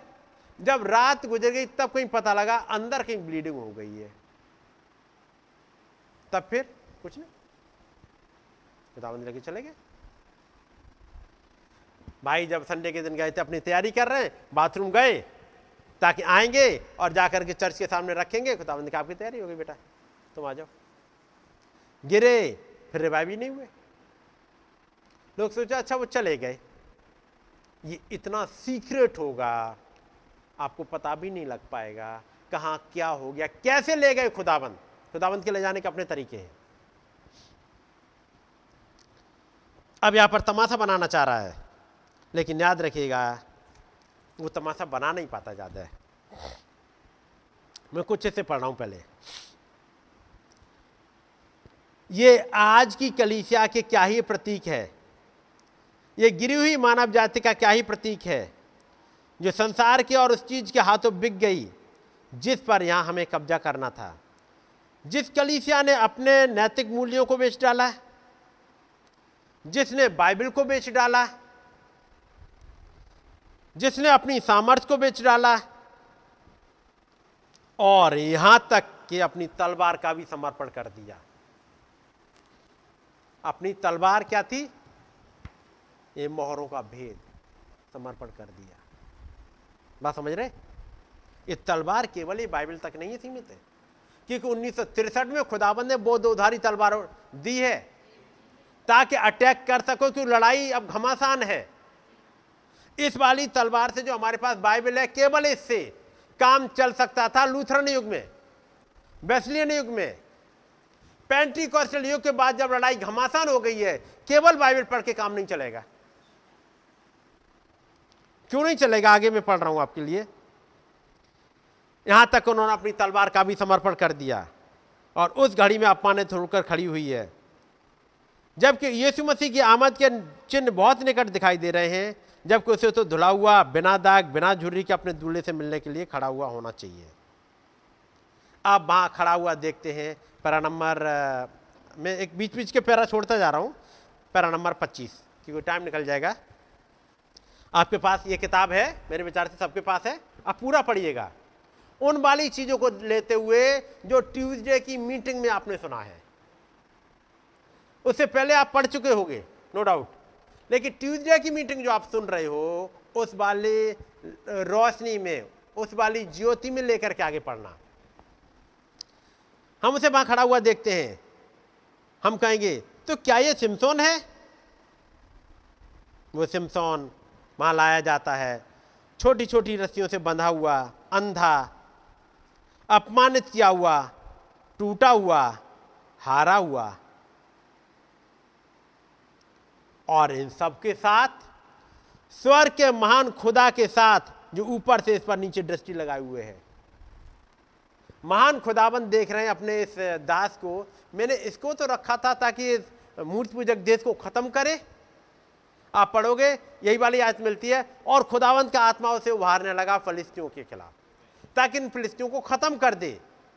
ये काम सिमसोन को दिया गया था और वो फिलिस्ती आज भी हैं जिंदा। उसका मतलब सिमसोन ख़त्म नहीं कर पाया। जिस राजा साउल को रखा था अमालेक को ख़त्म करने के लिए, वो ख़त्म नहीं कर पाया। मैं कल्पना कर सकता हूँ जब कोई वहाँ खड़े हुए थे, बहुत से फिलिस्ती तो उसका नाम सुनते ही अपने जूतों में काटने लगते थे। सिमसोन एक महान नाम था। एक समय ठीक ऐसा ही मसीहत अर्थात कलीसिया थी। कलीसिया का यही हाल था। जब अंधा आए, लंगड़ा आए, बहरा आए, डीमन पजेस्ट आए, उन चेलों के सामने हर एक कोई निकल के भाग जाता था। ऐसे ही होता था। मैं इसे कलीसिया के साथ एक समानांतर करने जा रहा हूं इस दृश्य को। सिमसोन के नाम से ही लोग बेहोश हो जाते थे। इस युग में खड़ा हुआ है नबी जो बात कर रहा है। कौन सा डीमन उसके सामने रुका? कौन सी बीमारी इसके सामने रुकी? कभी कोई रुकी हो? सिमसोन के नाम से ही लोग बेहोश हो जाते थे। वो इस प्रकार का आदमी था। ऐसा आदमी उन्होंने कभी नहीं देखा था। ऐसा आदमी कभी नहीं देखा था जैसा ये खड़ा हुआ है। क्या ऐसा कुछ आदमी हुआ? मैं कहूँगा इस युग में भाई ब्रैनम के जैसा। पॉलिस भी कहता है मुझे दर्पण में धुंधला दिखाई देता है। पॉलिस कहता है न जाने दे सहित न जाने दे रहित, लेकिन एक यहाँ पर खड़ा हुआ है जो बताएगा दे सहित है या दे रहित है। यहाँ उसे दर्पण में धुंधला नहीं दिखाई देता। कोई भी भेद उसके पास छिपा हुआ नहीं है। हर चीज खुला हुआ है। यहाँ पर एक शख्स खड़ा हुआ है। ऐसा आदमी उन्होंने कभी नहीं देखा था। उसकी सामर्थ किसी भी उस चीज से परे थी जो संसार में कभी हुई हो। समझ रहे नहीं? बात केवल इंसान की हो रही। मैं खुदा की बात नहीं कर रहा हूं, मैं यीशु मसीह की बात नहीं कर रहा, मैं इंसान की बात कर रहा हूं जो मेरी और आपकी तरह इस दुनिया में आया हो। उनके पास कुछ भी ऐसा नहीं था जिससे वे उसकी तुलना कर सकते। बहुतों ने उसे याद किया जब उन्होंने उसे उस हालत में खड़े हुए देखा।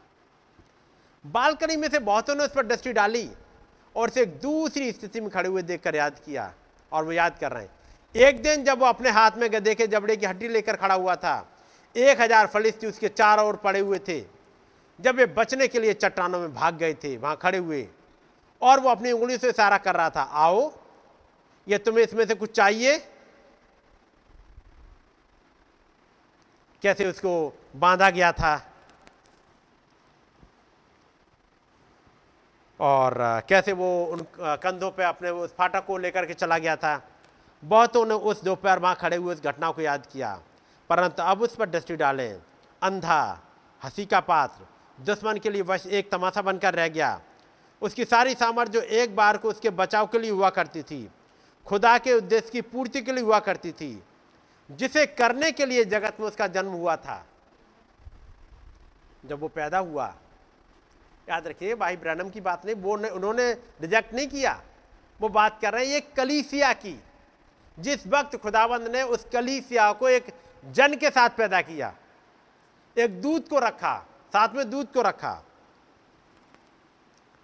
खुदा के उद्देश्य की पूर्ति के लिए जिसे करने के लिए जगत में उसका जन्म हुआ था, एक औरत के द्वारा छीन ली गई। ये कलीसिया जिसे रिप्रेजेंट करते सिमसोन, एक जगह रिप्रेजेंट करता है नबी को और एक हिस्से में रिप्रेजेंट करेगा पेंटिकॉस्टल चर्च को। इसलिए उसमें कंफ्यूज मत होइएगा। मैं सोचता हूँ आज ठीक यही बात लागू होती है कि एक स्त्री जो मसीह की दुल्हन होने का ढोंग रचती है, मतलब ये भी ढोंग कर लेगी। अभी तो हमने देखा हथियार भी ढोंगी मिल जाएंगे, हथियार भी गलत मिल जाएंगे। अपने व्यभिचार के कटोरे में से अपनी घृणित वस्तुओं की शिक्षाओं को दे रही है। उसने अपने व्यभिचार का कटोरा खुदा की कलीसिया के मुंह में उड़ेल रखा है। हम देख चुके हैं उस मनुष्य के मन में क्या गुजरी होगी जब, और उन फिलिस्तियों के मन में क्या गुजर रही होगी वे जान चुके थे। जब मैंने सुना जब एक व्यक्ति दूसरे के पास आके कहता था, मुझे वो समय याद है जब तुम कहते सिमसोन, तो हर एक फलिस्ती चूहों की नांग बिल में भाग जाया करता था। मैंने उस समय के बारे में सुना, तुम क्या करते थे, 1000 पुरुष रेगिस्तान में परेड कर रहे होते थे। वे कहते सिमसोन आ रहा है, और वे अपने हथियार गिराकर बचने के लिए जितना तेज भाग सकते थे उतना तेज भाग जाते थे। लेकिन यहाँ पर देखिएगा, उस स्त्री ने उसकी सामर्थ छीन ली थी। वो ये ढूंढने की चेष्टा करती रही कि आखिर उसकी सामर्थ कहाँ है। यदि एक स्त्री ये ढूंढने की कोशिश कर रही इसकी सामर्थ कहाँ है, तो क्या स्त्री आज कोशिश नहीं कर रही होगी कि आपके जो 6 हथियार हमने पड़े थे हैं कहाँ पे, आप हथियार लेके आओ। वो ले जाएगी। सिमसोन ने अपना बताता गया भेद, अल्टीमेटली वो वहां तक पहुंच गई कि भेद उसका ले ही लिया। वो ढूंढने की चेष्टा करती रही आखिर उसकी सामर्थ कहाँ है। वो जानती थी कि वो एक बड़ा आदमी है, परंतु उसके पास भी बड़े आदमी थे। वो दलीला वास्तव में ईजाबेल थी। वो जानती थी कि उस पर कैसे काम करना है, उसे अपनी ओर आकर्षित करे और ये कहे कि उसे प्रेम करती है। परंतु पूरे समय वो जाल में फंसा कर ये ढूंढने की चेष्टा कर रही थी कि आखिर उसकी सामर्थ है कहाँ। दिखावा प्रेम का कर रही थी और चाल चल रही थी उसकी सामर्थ को पता लगाने के लिए। सिमसोन ने क्या पता करा? क्या सिमसोन को यह पता लग पाया कभी भी कि वो मेरी सामर्थ ढूंढना चाह रही है? लेकिन हर बार सिमसोन से ही पूछ रही थी, हर बार सिमसोन से पूछ रही थी कि तू अपनी शक्ति का भेद बता दे, अपनी शक्ति का भेद बता दे। और जब वो बता देता था, थोड़ी देर बाद कहती थी फिलिस्ती तेरी घात में है, फिलिस्ती तेरी घात में है।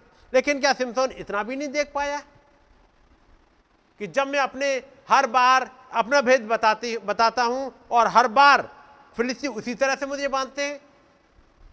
मैंने अपना भेद बताया कि मेरी ताकत बालों में पाई जाती है, मैंने लटों में, तो लटों में रस्सी बांध दी। जब मैंने बताया मुझे नई रस्सी से बांधा जाए, तो मैं एक फॉर्मल इंसान की तरह, एक सिंपल इंसान की तरह हो जाऊंगा, मुझे रस्सियों से बांधा गया। जैसा जैसा मैंने बताया अपनी भेद, लेकिन ये भेद इसके पास से निकल कहां जा रहा है? मैं तो केवल दलीला को बता रहा हूं, लेकिन ये फिलिस्ती आके बांध लेते हैं। वो ये नहीं देख पाया जब ये सो जाता था दलीला ही उसे बांधती थी।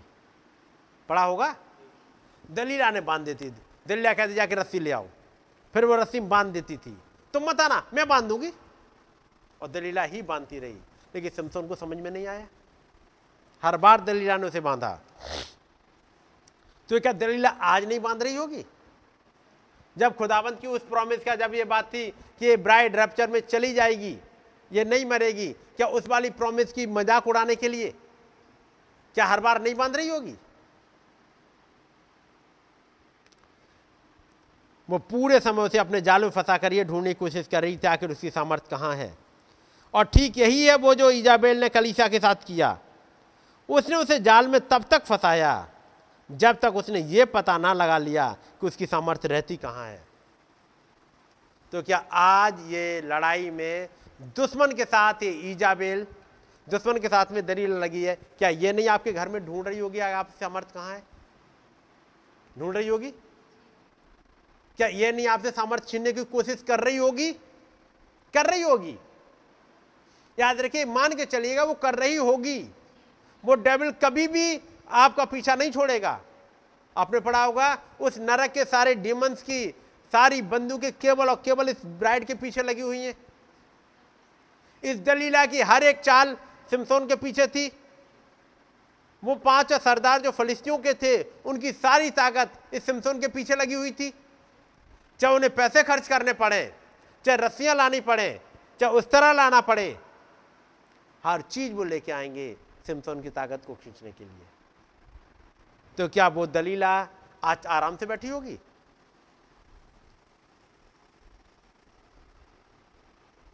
जब तक, ठीक यही है ईजाबेल ने कलीसिया के साथ किया।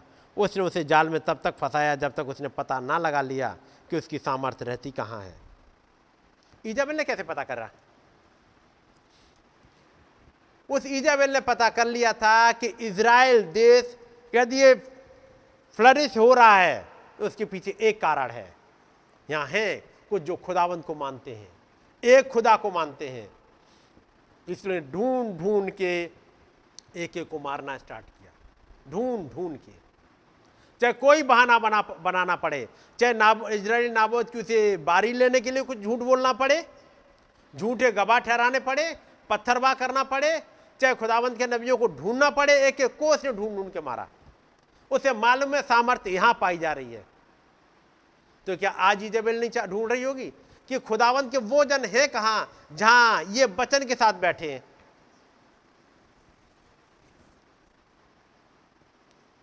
सामर्थ वचन में है, वचन ही खुदा है। आखिरकार उसने ढूंढ ही निकाला, आखिरकार उसने ढूंढ निकाला।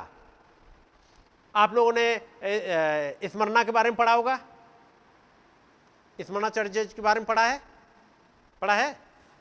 स्मरणा के दूत को ये लिख, और वहां क्या क्या लिखा हुआ है स्मरणा के में?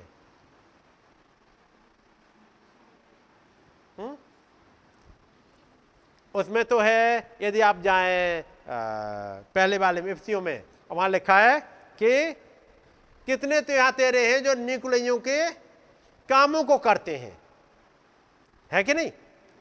और स्मरणा में क्या है? पढ़ा है कहीं? पढ़ो जरा, जल्दी से पढ़ो।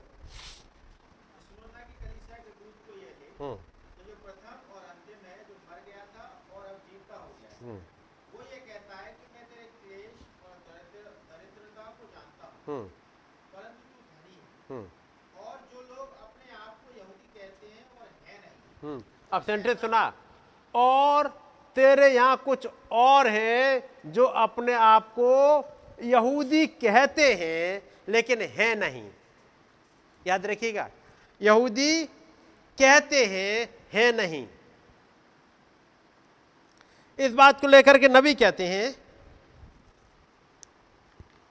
चर्चेजेस है, और मैं पढ़ रहा हूँ फिलाडेल्फिया का एक हिस्सा।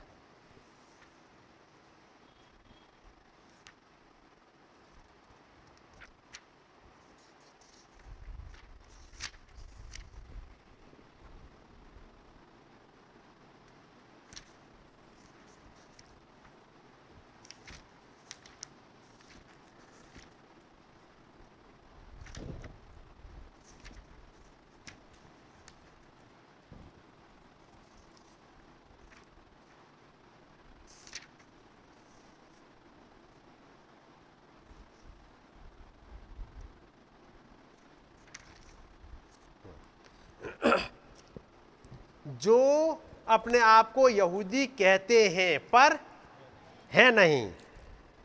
अब जरा प्रकाश बाग 3 उसकी 9वीं आयत निकालना।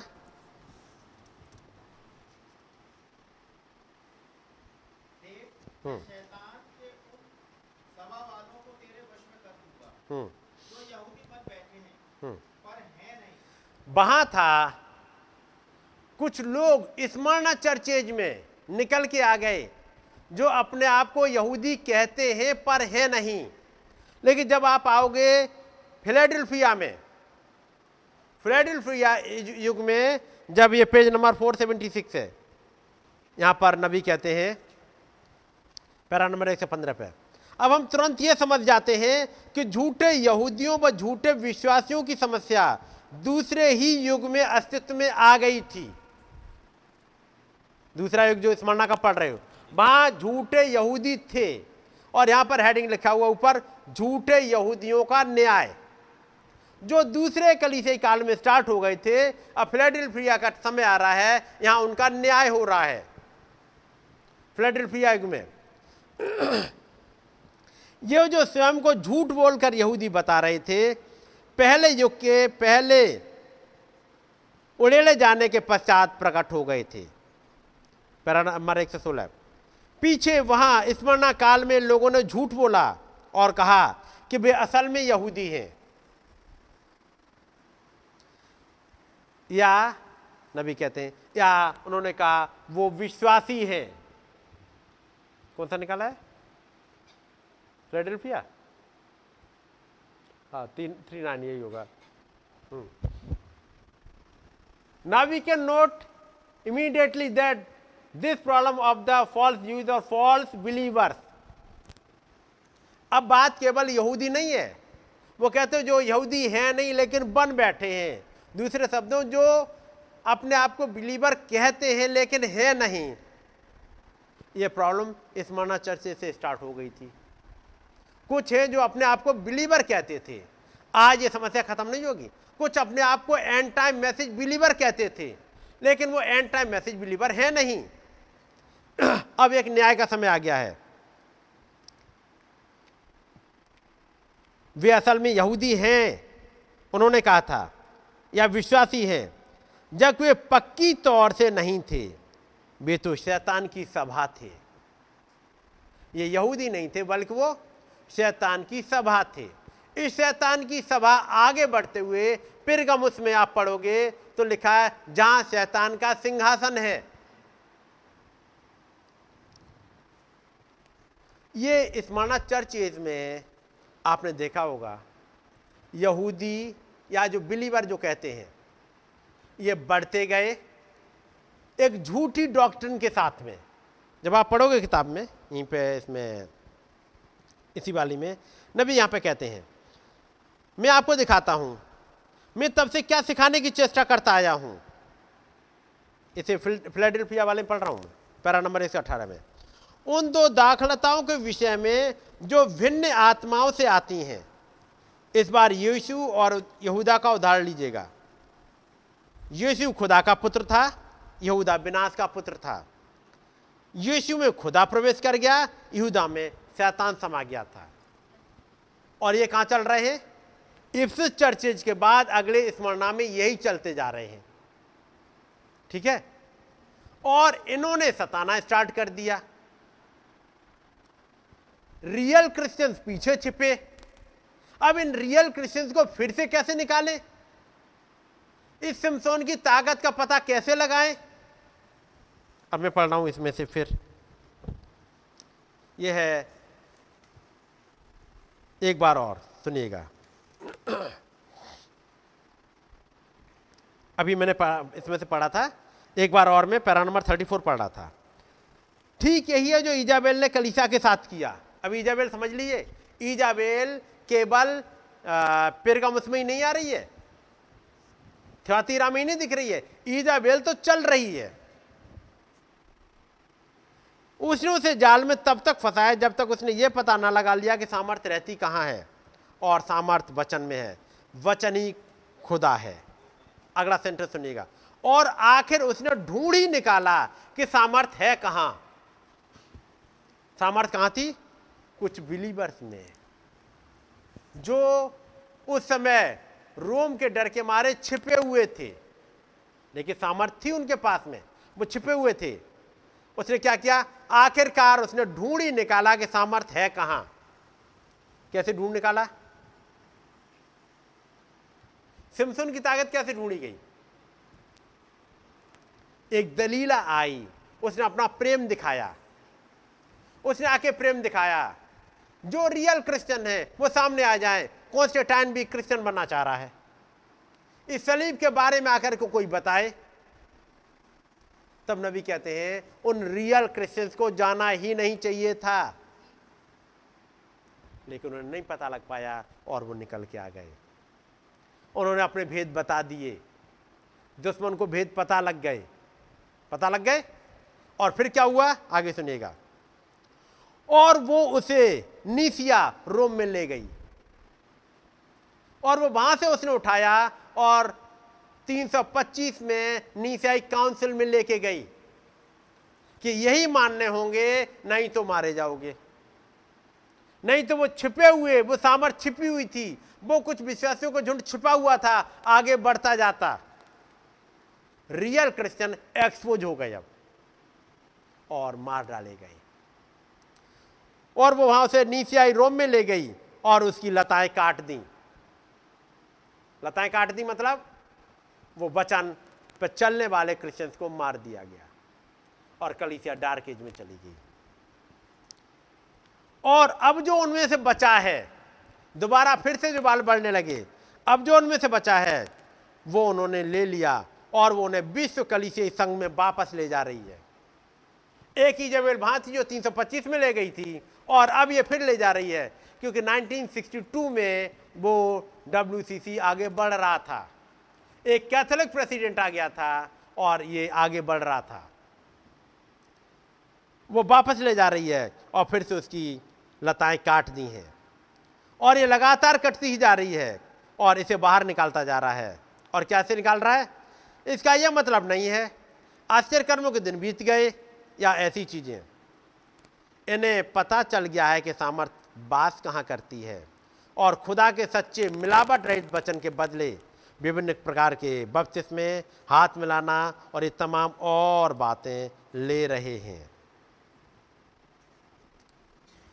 पैरा नंबर 37, आज वे से दूर हट चुके हैं।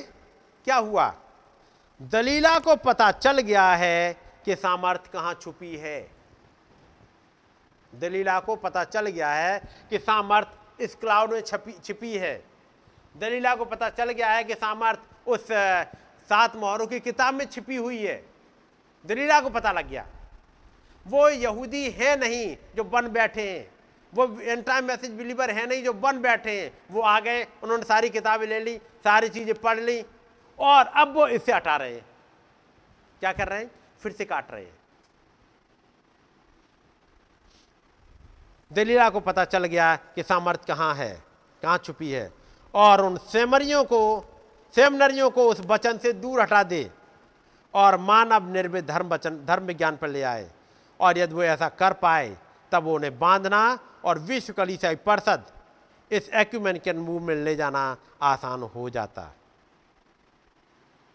तब लोग कहते हैं, नबी कहते हैं, लोग कहते हैं मुझसे, आपके पास ऐसा कहने का कोई अधिकार नहीं है, यानी आप वर्ल्ड काउंसिल चर्चेज के या ऐसे आप नहीं कह सकते, किसी खिलाफ बोल नहीं सकते। नबी कहते हैं, मैं अभी भी अमेरिकी नागरिक हूँ, मेरे पास अभिव्यक्ति की अभी भी स्वतंत्रता है। ये सही बात है, निश्चय ही मैं हूँ। ध्यान दें, ये बिल्कुल सत्य है, क्योंकि लोगों का कहना है आप ऐसा कैसे प्रचार करते हो। ओ, ये उसे कैसा महसूस हुआ होगा, उस आदमी के मन में क्या गुजर रही होगी जब वो वहाँ खड़ा हुआ और अंधेपन की हालत में। वो इजेबेल जानती थी कि वो इजेबेल, नबी कहते वो इजेबेल नहीं, दलीला जानती थी कि यदि वो बस उसकी आंखें फोड़ सके, और यही वो बात होगी। दलीला क्या चाह रही थी, कैसे ही इसकी आंखें फोड़ दें।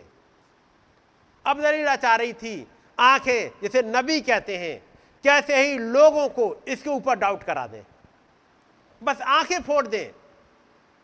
आंखें मतलब एक नबी है, नबी देख सकता है, कैसे ही लोगों को इस नबी से दूर कर दें, कैसे ये प्रचार कर दें झूठा नबी है। आपने पढ़ लिया, मैं बस इसको यहीं तक पढ़ूंगा और फिर आपके सामने पढ़ रहा हूं।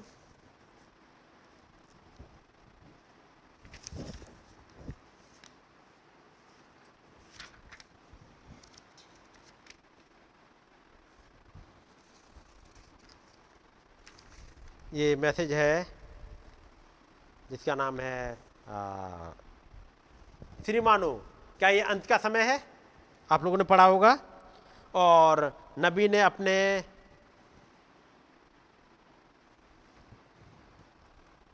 पहले जिन लोगों ने स्वप्न बताए थे उनके सपनों के बारे में बताया, उसके बाद नबी ने अपने एक दर्शन के बारे में बताया।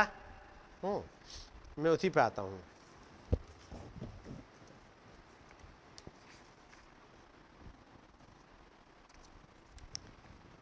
भाई पार्नल का सपना बता चुके हैं, सिपुरा वाली घटना बता चुके हैं, फिर बहन स्टेफी की घटना पे आते हैं। और सिस्टर स्टेफी ने बताया था कि मैंने देखा था एक आदमी, बूढ़ा आदमी वहाँ है, और उसके बाद वो मैंने सोचा वो एलिया है। वो एक शिखर के ऊपर खड़ा हुआ था, पूरब की ओर ताक रहा था और बोली मुझे अचरज होता है कि वो बूढ़ा आदमी कौन है। और जब मैं करीब पहुँची, जब उसके पास पहुँची तो उन्होंने उसे पहचान लिया कि कौन था। वो तो अमर एलिया था, वो नबी वहाँ खड़ा हुआ था और पूरब की ओर देख रहा था। कौन, एलिया। उन्होंने कहा मुझे उसको देखना ज़रूरी है। उन्हें एक ज़रूरत थी, एक प्रेयर की ज़रूरत थी उन्हें, क्योंकि बीमार थी, इनका एक ऑपरेशन होना था। वो पहाड़ पर ऊपर की ओर गई, दौड़ गई और पहुंचकर गिर पड़ी और उससे बात करने लगी एलिया के नाम में, यानी एलिया के नाम में से बातचीत कर रही हैं। और बोली, जब उन्होंने बोला उनको एक आवाज़ सुनाई दी ये बोलते हुए, आपको क्या चाहिए बहन स्टेफी? और तब बताया, भाई ब्रानम ये तो आप थे। तब वो कह रहे हैं, आपका सपना तो ठीक उसी वक्त पूरा ठीक वहीं पर घटित हो गया बहन स्टेफी, आपके लिए दुआ कर दी गई, आप चंगी हो चुकी हैं। और उसके बाद भाई ब्रानम कहते हैं, मैं लीविल गया, वहाँ से लौट के आया तो पता लगा कि सड़क चौड़ी हो रही है और वो खंभे गड़े हुए हैं, और उसके बाद अचानक से मुझे याद आ गया कुछ। भाई ब्रानम ने कहा, मैं घर पहुंचा, सीधे अपने ड्रेन रूम में पहुंचा, उस पुस्तक को उठाया और उन्होंने वहाँ पर वो निकाल लिया अपना वो दर्शन। वो दर्शन जब भाई जी नॉर्मन ने बुलाया था, तब वो लौट रहे थे, तब देखा था, याद होगा आपको। और तब उन्होंने कहा, मैंने ट्यूशन फ़ोन किया क्योंकि मुझे मालूम था उसमें लिखा हुआ था जब ये चीज़ें घटित हो गए तो पश्चिम की ओर चले जाना। मैंने ट्यूशन फ़ोन किया भाई नॉर्मन के वहाँ, मैं नहीं जानता हूँ कि कहाँ जा रहा हूँ, मैं नहीं जानता क्या करना है, मैं तो बस वहाँ खड़ा हुआ हूँ, मैं नहीं जानता कि क्या करना है। मैं एक ऐसे घर को छोड़ कर जा रहा हूँ जिसका मुझे किराया नहीं देना होता है, मेरा वेतन $100 प्रति सप्ताह है और वहाँ पर मुझे लगभग $100 प्रति माह तो सिर्फ मकान का ही किराया देना होगा। मैं यहाँ पर ठीक अपने भाई बहनों के बीच में हूँ जहाँ लोग मुझसे प्यार करते हैं, लेकिन मैं जा रहा हूँ, मैं नहीं जानता कहाँ, मैं नहीं जानता क्यों, मैं आपको नहीं बता सकता क्यों, लेकिन एकमात्र एक चीज़ है जो मैं जानता हूँ और वो ये है कि वो ये करने की मुझसे कह रहे हैं और मैं वही करता जाऊँगा। मैं नहीं जानता किस दिशा में मुड़ना है और क्या करना है, इससे मेरा कोई सरोकार नहीं है। मैं सोचता हूँ कि अब्राहम को भी ऐसा ही महसूस हुआ होगा जब उस खुदाबंद ने उससे कहा था पार चले जाओ नदी के दूसरी छोर। वो नहीं जानता था कि वह क्या करना है, सिवाय एक अस्थायी निवासी या बंजारे के समान रहे और खुद को अलग कर ले। वो नहीं जानता था क्या करना, मैं नहीं जानता मुझे क्या करना है।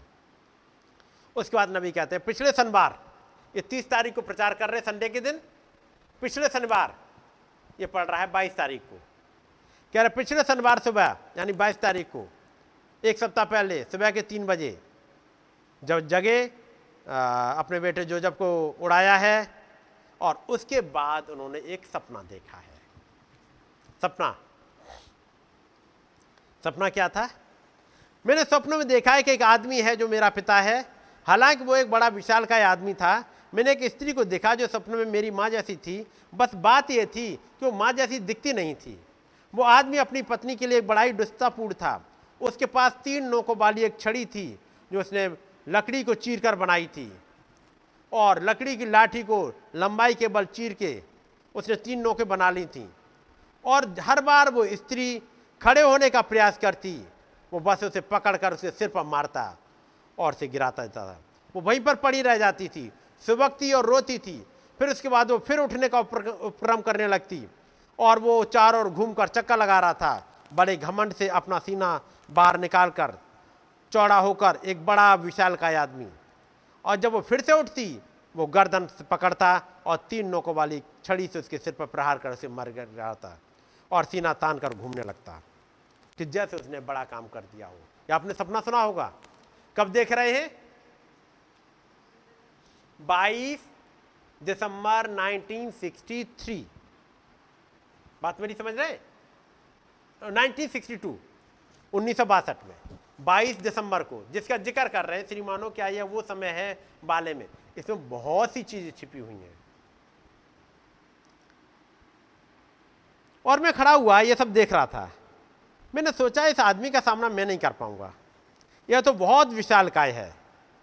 फिर वो मेरा पिता दिखता तो है, परंतु असल में मेरा पिता है नहीं।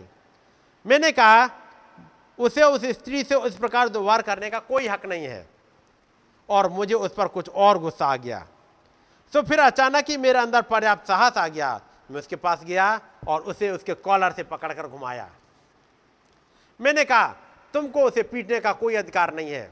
और जब मैंने ऐसा कहा, मेरी मांसपेशियां बढ़ गईं और मैं एक विशालकाय पुरुष दिखने लगा। उस आदमी ने उस मांसपेशियों को देखा, मेरी मांसपेशियों को देखा और मुझसे डर गया। और मैंने कहा अगर तुमने एक बार और उसे मारा तो मुझसे निपटना पड़ेगा। फिर वो उसको फिर मारने में झिझकना लगा और मैं जाग उठा। मैं वहाँ थोड़ी देर तक लेटा ही रहा। मैंने सोचा ये क्या है, मुझे उस औरत का सपना आए, यह तो बड़ी विचित्र बात है। और अगले ही पल वो आ गए, मतलब खुदावंद खुदा, और मुझे उसका अनुवाद मिल गया। स्त्री प्रदर्शित करती थी संसार की कलीसिया को जो आज है पूरी दुनिया में। मैं ठीक इसी गंदगी में पैदा हुआ, मैं यहीं पर हूँ। और ये स्त्री मेरी माँ सरीखी है, क्योंकि मैं इसी में पैदा हुआ बैप्टिस्ट चर्च में, जबकि वेश्या की माता है, लेकिन फिर भी मैं उसी में पैदा हुआ था। उसका पति ये डिनोमिनेशन है जो उस पर हुकूमत करते हैं। वो तीन नोकों वाली छड़ी जो उसके पास थी, वो झूठे नामों में त्रिएकता वाला वो बपतिस्मा है जिससे जब भी वो उठने का उपक्रम करती है वो मंडली ताकि उसे स्वीकारे वो उसे मारकर फिर नीचे गिरा देता। और जाहिर सी बात है वो इतना विशाल काय है। मैं पलटा, उससे थोड़ा सा डरा हुआ था, फिर मैं उस पर झपट पड़ा और किसी प्रकार, और वो मांसपेशियाँ जो थी वो विश्वास की मांसपेशियाँ, इससे मैं सोचने पर मजबूर हुआ यदि खुदा मेरे साथ है और मुझे मांसपेशियाँ दे सकते हैं तो मैं उस स्त्री के लिए खड़ा होऊंगा, उसे मारना बंद कर दे। जब ये वाला सपना आया है 22 दिसंबर को, तब नबी कहते हैं, आगे जब पढ़ोगे तो मिल जाएगा, जब मेरी मांसपेशियां बढ़ गई हैं अब मैं कहता हूं प्रभु बस एक बार मैं इसको मारूं, इसे खत्म कर दूं, बस मुझे एक बार, मुझे बदला ले लेने दे। आपने मुझे पैदा ही इसलिए किया है, ये सैमसन कह रहा, मैं पैदा ही इसलिए हुआ था इस फिलिस्तियों को, इन दुश्मनों को, इन 5 सरदारों को जो पाए जा रहे हैं, इनको मार दूं। लेकिन मैं पैदा हुआ वहीं पर। जब जब यह उठने का प्रयास करती है, यह लूथर के समय में उठने का प्रयास की कि एक सही बपतिस्मा ला पाए, लूथर बस निकल पाया था लेकिन बपतिस्मे तक नहीं पहुंच पाया, उसने फिर से मार दी। और वो कौन थी? रोमन कैथोलिक चर्च, इतना बड़ा चर्च, लोग उसके खिलाफ नहीं खड़े हो पाए। आ गया है बेस्ली का युग, फिर से वो सेंटिफिकेशन की तरफ बढ़ते हुए बपतिस्मे की तरफ जाती, उसने फिर से अपनी ट्रिनिटी की लाठी मारी। पेंटिकॉस्टल युग में फिर से उसने वो निकल के आए, वो वननेस में निकल के आए ताकि वो एक अलग बने, 2 ग्रुप हो गए, वननेस और थ्रीनेस, फिर से उसने लाठी मार दी। तब 1946 में एक नबी खड़ा हुआ और खुदाबंद ने दर्शन दिया। ये दर्शन कब मिला है? 1962 में, क्योंकि अब मांसपेशियां बढ़ना स्टार्ट हो जाएंगी। अब घटना आ रही है, अब वो 7 मोहरों का भेद आ रहा है। तब नबी कहते हैं उस बात को लेकर के, चाहे कुछ भी हो,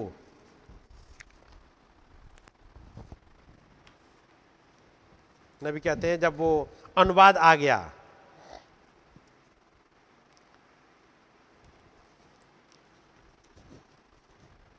अब मैं नहीं जानता भविष्य में क्या रखा है, लेकिन यह जानता हूं कि भविष्य किसके हाथों में है। अनुवाद के तुरंत ही ना उपलब्ध हुआने की वजह थी, मेरे विचार से ये थी, अब नबी कुछ बता रहे हैं, आ गया, मेरी भावना ये थी, पैरा नंबर 233 इसका, एकमात्र चीज जो मैं देख पाता हूं वो ये है कि बेदारी गुजर चुकी है। जबकि कुछ लोग बेदारी लेके आ रहे हैं। ये वो समय था जब Demos Shakarian, David du Plessis या बाकी सब अलग हटे जा रहे हैं, समझ रहे हैं ना? 1900 जो आप ट्यूजडे का मैसेज सुन रहे हैं, जब ये घटना चल रही थी, तब नबी कह रहे हैं मेरी भावना ये थी, एकमात्र चीज जो मैं देख रहा हूं वो यह है कि बेदारी गुजर चुकी है। मैं एक सुसमाचार यात्रा पर होकर आया हूं। आप में से कई मेरे साथ गए थे, ये तो बढ़िया थी, हमारा बहुत अच्छा समय गुजरा, बढ़िया सभाएं, बहुत सारी भीड़, लेकिन ये उस जगह तक पहुंच नहीं पाई। इस साल मैं एक मिशनरी यात्रा पर जा रहा हूं, जितना जल्दी हो सके मैं जा रहा हूं, अफ्रीका, भारत और संसार भर में, और ये हो नहीं पाई उस समय, नबी जो प्लान कर रहे थे। यदि कर सका तो एक और मिशनरी यात्रा, यदि ये भी काम ना करे तब न तो मैं पानी लूँगा और ना ही खाना। मैं वहाँ पर ऊँचे पहाड़ों पर कहीं चढ़ जाऊँगा। मैं वहाँ तब तक रहने वाला हूँ जब तक खुदा ही उसे इस प्रकार से कोई उत्तर ना दे। मैं इस तरह से जीता हुआ नहीं रह सकता हूँ। मैं बस और नहीं चल पाऊंगा। यही वजह थी जब मोहरों का प्रचार आया, मोहरों के भेद आए और लोगों ने छोड़ना स्टार्ट कर दिया। नबी कह रहे हैं मैं जाकर के जंगल में चला जाऊंगा और जब खुदाबंद कहेंगे तब आके प्रचार कर दूंगा, क्योंकि वो खड़े हुए थे इस ट्रिनिटी के अगेंस्ट में। पहली मोहर में वो चीजें आ गई थी। वो कह रहे हैं यदि ये काम ना करे तो मैं ना तो पानी पीऊंगा ना ही खाना, मैं ऊंचे पहाड़ों पर चला जाऊंगा। यही शायद यहाँ पर उत्तर हो, मैं नहीं जानता, जब तक वो मुझे बदल ही ना दे। क्या आप लोगों को वो दर्शन याद है लगभग 30 सप्ताह पहले का, जब मैं सूर में खड़ा हुआ मंडली को प्रचार कर रहा था? और तब वो प्रकाश बाग 10 को लेकर के आते हैं। और इसी के बाद नबी अचानक चल जाते हैं कुछ चीज़ों पे, इसके आगे। और वो कहते हैं साथ में दूध के शब्द देने के दिनों में जब वो तुरई फूकने वाला होगा। और तब वो लेके आते हैं, दूतों के बारे में बताते हैं और उसके बाद कहते हैं आइए हम इसको फील्ड से उन भेदों को देखें। मत्ती 13, अब उन मत्ती 13 के उन भेदों को जो इसको फील्ड में लिखा है उनको लेकर के आ रहे हैं। जो आपने पढ़ लिया है उनको पढ़ नहीं रहा, और ये तो वहां लिखे गए हैं जो इसको फील्ड की बाइबल में हैं। उसके बाद अब नबी कहते हैं ये उन कुछ भेदों में से हैं जिनको इस दूध के द्वारा लपेटकर इकट्ठा किया जाना है। संपूर्ण भेद, खुदा के सारे भेद आप पढ़ लीजिएगा। ये जो इसको फील्ड की बाइबल में नहीं है वो कौन कौन से भेद हैं आगे के। और तब अगला है सर्पवंश, ये वहां नहीं लिखा हुआ, यह तो एक छिपा हुआ भेद रहा है इन सभी वर्षों के दौरान। और जब आप नेट पे जाओगे इसी वाले चीज को लेकर के नबी को बहुत ज्यादा वो करा जाता है, उनकी निंदा करी जाती है इस सर्पेंट सीड को लेकर के। यदि सर्पेंट सीड समझ में ना आए तो कैसे समझ में आएगा 2 दाखड़ताएं साथ साथ चल रही हैं, ये तो समझ में ही नहीं आएगा। इसलिए पहले ही कलीसिया काल पहले मोहर में ही बात आ गई कि जो सफेद घोड़े पर सवार है जो प्रकाश विभाग 6 में है वो यीशु मसीह नहीं है, एक और है जो ढोंग रच रहा है। वो कह रहा है सरपंच जो छिपा रहा। एक और चीज थी पवित्र आत्मा के बपतिस्मा का भेद जो बगैर संवेदनाओं के है, ये भेद नहीं पता था। पेंटिकॉस्टल कह रहे हैं कि जब तक कोई अन्य भाषा में ना बोले तब तक उसे पवित्र आत्मा नहीं मिला। वो कह रहे पवित्र आत्मा ये ऐसा है पता ही नहीं लग पाता, क्योंकि वचन में तो ये लिखा है कि वो पवित्र आत्मा पाए हुआ मनुष्य उसकी तरह है, हवा किधर से आती है किधर को जाती है ये पता लगता ही नहीं। आपने पढ़ा होगा यूहन्ना की इंजील में, वो पता ही नहीं लगता किधर के आगे किधर को गई। इसी तरह से पवित्र आत्मा पाया हुआ इंसान है, वो अन्य भाषा बोलेगा जरूरी है ही नहीं। अगला नबी कहते हैं अगला चीज पानी के बपतिस्मे का भेद, जहां कट्टर त्रिएकतावादी इसको पिता पुत्र और पवित्र आत्मा के शीर्षकों में ले आए हैं, जबकि खुदायत का भेद यीशु मसीह के नाम के बपतिस्मे में पूरा हो रहा है। उसके बाद अगला भेद आग के सतून का वापस आना। ये चीजें हैं जो लोगों को ठोकर खिलाती हैं, ये सब चीजें ठोकर खिलाने वाली हैं लोगों के लिए। और इसी प्रकार से हम चलते जा सकते हैं। और तब वो एक लिस्ट बनाते जाते हैं लंबी सी। ये इतना इंपॉर्टेंट क्यों है? अब इसी फिलाडेल्फिया का आपने सुन लिया है, इसी को थोड़ा सा आगे और पढ़ रहा हूं मैं। उन 2 दाखलताओं का भेद लेकर के जब नबी आ रहे हैं तब फिर आगे बात करते हैं उस यहूदा इस्करियोती के बारे में बात करते हुए।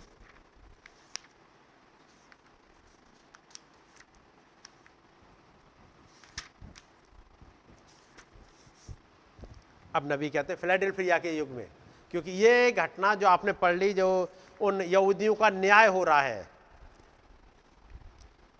नबी कहते हैं निश्चय ही खुदा 3 व्यक्तियों वाला खुदा एक व्यक्तित्व में बिल्कुल नहीं है, क्योंकि एक व्यक्ति को बनाने के लिए व्यक्तित्व की ही जरूरत होती है। यदि एक व्यक्तित्व हो तो व्यक्ति भी फिर एक ही होगा, परंतु वे तो 3 व्यक्तियों में विश्वास करते हैं, उनके पास 3 खुदाओं वाला खुदा है। वे पहली आज्ञा को तोड़ने के दोषी हैं। पहली आज्ञा इस्राएल सुन तेरा खुदावंद खुदा एक ही है। परंतु खुदाइयत का प्रकाशन वापस आ गया है। अब सच्ची कलीसिया फिर से सामर्थ्य अर्जित कर सकती है। यदि पता लग गया कलीसिया को खुदावंद खुदा एक ही है, उसका मतलब उसके पास सामर्थ्य वापस आ जाएगी, उस सिमसोन को ताकत वापस मिल जाएगी। इसलिए हमारे युग का सिमसोन खड़ा कह रहा है, हे प्रभु बस एक बार। क्या करना चाह रहे हैं? कैसे ही इसको खत्म कर दें, इन फिलिस्तियों को खत्म कर दें।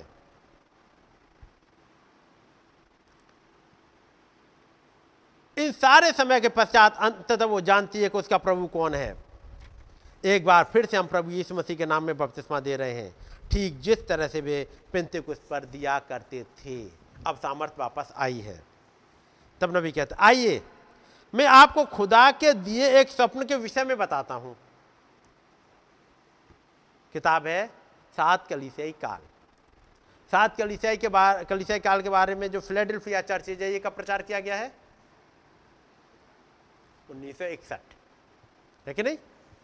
1961, और वो दिसंबर का महीना है, तब प्रचारा गया है। यह फिलाडेल्फिया प्रचारा तब गया है। और सपना जो मैं पढ़ रहा हूँ, मैं आपको खुदा के दिए गए एक सपने के विषय में बताता हूँ जो मुझे त्रिएक बपतिस्मे के विषय में आया था। यह कोई दर्शन नहीं था बल्कि एक स्वप्न था। आपको मालूम है, सुनिश्चित हूँ कलीसिया कालों की आशीषों में से एक थी पवित्र आत्मा के जरिए स्वप्न प्राप्त करना, ठीक जिस तरह से किसी को दर्शन प्राप्त होता है। ये करीब 3 बजे सुबह की बात है, एक रविवार सुबह की। मैं जोजब को पानी पिलाने के लिए बस उठाई था, जब मैं लेटा तुरंत ही सो गया और ये सपना देखा था। मैंने एक आदमी को देखा जो मुझे लगा कि मेरे पिताजी थे। वो एक लंबा चौड़ा ताकतवर किस्म का आदमी था।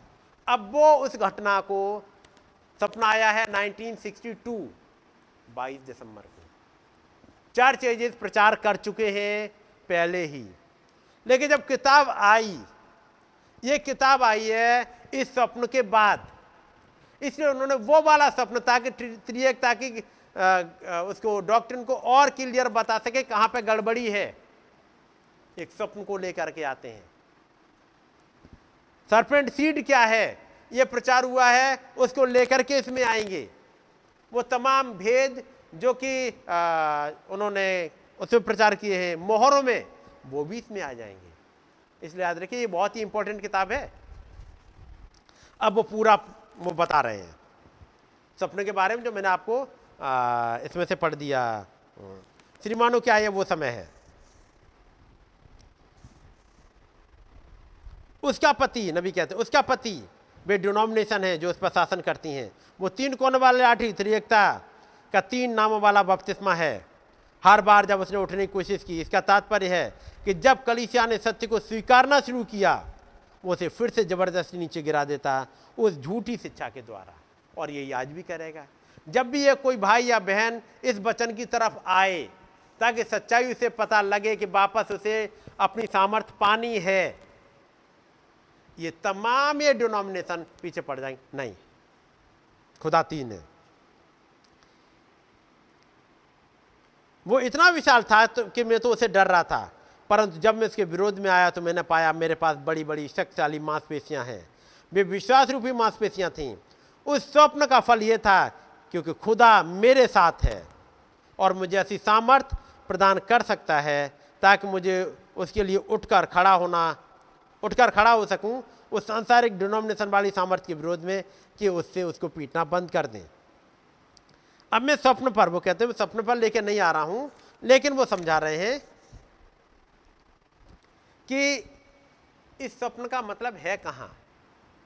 तब वो लेके आएंगे एक और घटना को, टॉमी हिक्स वाली को, जब वो कह रहे हैं क्योंकि भाई ब्रैनम को उनकी इन्हीं 3 शिक्षाओं पर घेरना चाह रहे थे, serpent seed, God head and baptism, पढ़ा होगा। और तब उन्होंने प्लान किया था। तब भाई टॉमी हिक्स से भाई ब्रैनम कहते, आप मेरे लिए प्रचार कर दोगे? वो कह रहा है मैं नहीं कर सकता। तब वो कहता है क्यों नहीं कर सकते? क्योंकि एक दर्शन आ चुका है, खुदावंद का दूत पहले ही बता चुका है कि होगा क्या। यदि एक चीज मिल जाए आपको, पढ़िएगा जरा इफिसियों 6, नहीं पे फिर बंद करूंगा। इफिसियों 6 उसकी 14वीं आयत। सो सत्य से अपनी कमर कसकर, जब सत्य खुले, तो जब सत्य खुला, जब मोहरें खुली तो सत्य खुल गया। तब मोहरों में पता लगा कि प्रकाश बाग 6 में सफ़ेद घोड़े पर सवार वो ढोंगी है, वो झूठा है, वो एंटी क्राइस्ट है। यीशु मसीह प्रकाश बाग 19 में है। अब इन बातों को जो कि मोहरों में है आप इनसे अपनी कमर कस लीजिएगा, क्योंकि लड़ाई इन्हीं पे है। जब बात आएगी वहां तो ये लिखा है, वहां ये लिखा है, आप बता पाओ लेकिन ये लिखा है, ये लिखा है। अब वो कहेंगे, कोई कहेगा प्रकाश बाग के 6 में सफेद घोड़े पर सवार तो यीशु मसीह होना चाहिए क्योंकि 19वां अध्याय में है। तब आप क्या बताओगे? नबी ने इसका भी बता दिया, क्योंकि आज ढेर सारी चीजें हैं जो ये लिखा है। यदि मेमना किताब हाथ में लिए हुए है, मेमने का मतलब यीशु मसीह खुदा खुद, यीशु मसीह किताब खोल रहा है जी। यदि यीशु मसीह किताबों को लिए हुए है, तुम कह रहे हो 3 है। पहली बात तो ये समझ लो, यहां किताब ये नहीं लिखी खुदा के हाथ में। अब यहां किताब यीशु मसीह यानी मेमना किताब खोल रहा है और वहां घोड़े पर सवार होके जा रहा है। ये 2 पर्सन तो नहीं हो सकते, एक ही, ये अलग और ये अलग। ये किसने समझाया? एक नबी ने, ताकि आप चीजों को समझ पाओ। ये जो किताब खोला, मेमना किताब खोल रहा है और वो जा रहा है झूठा, जो अपना और झूठा कैसे, उसके हाथ में कोई तीर नहीं है, जो झूठी धमकी दे रहा है। और यदि आपने चर्चेज पढ़े हों और सेवन सील्स पढ़ी हों तो आप हर एक सवालों के जवाब दे पाओगे। ये जवाब केवल आपको प्रचारकों को ही नहीं देने होते, ये सब आपके साथ चलते हैं। जो यहाँ लेके आता है विचार, कभी कभी यहाँ तो ऐसा है, फिर ऐसा कैसे हो सकता है, फिर ये ऐसा है, उसी डाउट में आपको घुमाता रहेगा और सामर्थ आपकी खींच ले जाएगा यदि डाउट में ले आए तो। यदि ये बादल, अब बादल क्या आपने सुना होगा, यदि ये बादल 28 फरवरी को आया, भाई ब्रैनम तो 28 फरवरी को वहां थे ही नहीं, वो तो 7 मार्च को वहां गए हैं, क्योंकि हमने तो उन वहां का रिकॉर्ड भी देखा और 1 मार्च से स्टार्ट होता है हंटिंग ट्रिप, वो वहां पर 28 को हो ही नहीं सकते थे। और भाई ब्रैनम 4 तारीख को वहां गए हैं, उन्होंने एक बच्चे के लिए कोर्ट में गए हैं, फिर उन्होंने प्रचार किया है एक मैसेज, उसके बाद गए हैं वहाँ टीशान में, वो 7 तारीख हो गई थी। और ये कैसे हो सकता है बादल आया हो?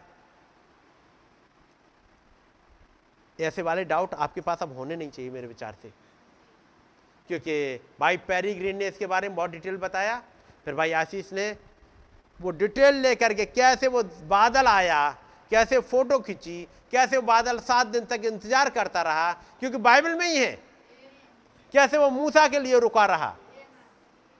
यदि उस मूसा के लिए रुका रहा, फिर एक मूसा फिर से पहाड़ में जा रहा है, क्या उसके लिए नहीं रुकेगा? लेकिन फिर ऐसा कैसे हो गया 7 दिन बाद? वो झूठों की पोल खोलने के लिए, वो जो यहूदी हैं नहीं बन बैठे हैं, वो जो बिलीवर हैं नहीं और बन बैठे, उनको इन वाले डॉक्ट्रिन पॉइंट पर ला करके निकाल ले जाए, बाहर कर दे, अलग कुछ ऐसी चीजें प्रचार कर दे जैसे यीशु मसीह ने करा, मेरा मांस वास्तव में खाने की वस्तु है और मेरा लहू पीने की वस्तु है, निकाल दिया बाहर। वो नबी ने तो कहा था 1977 में वो रैप्चर हो जाएगा, अभी तो हुआ नहीं, देखो झूठा नबी है। बात समझ रहे हैं ना? ये यदि आपने नहीं पढ़ी, अब ये कहां मिलेगी? 1977 वाली घटना के बारे में कहां मिलेगी?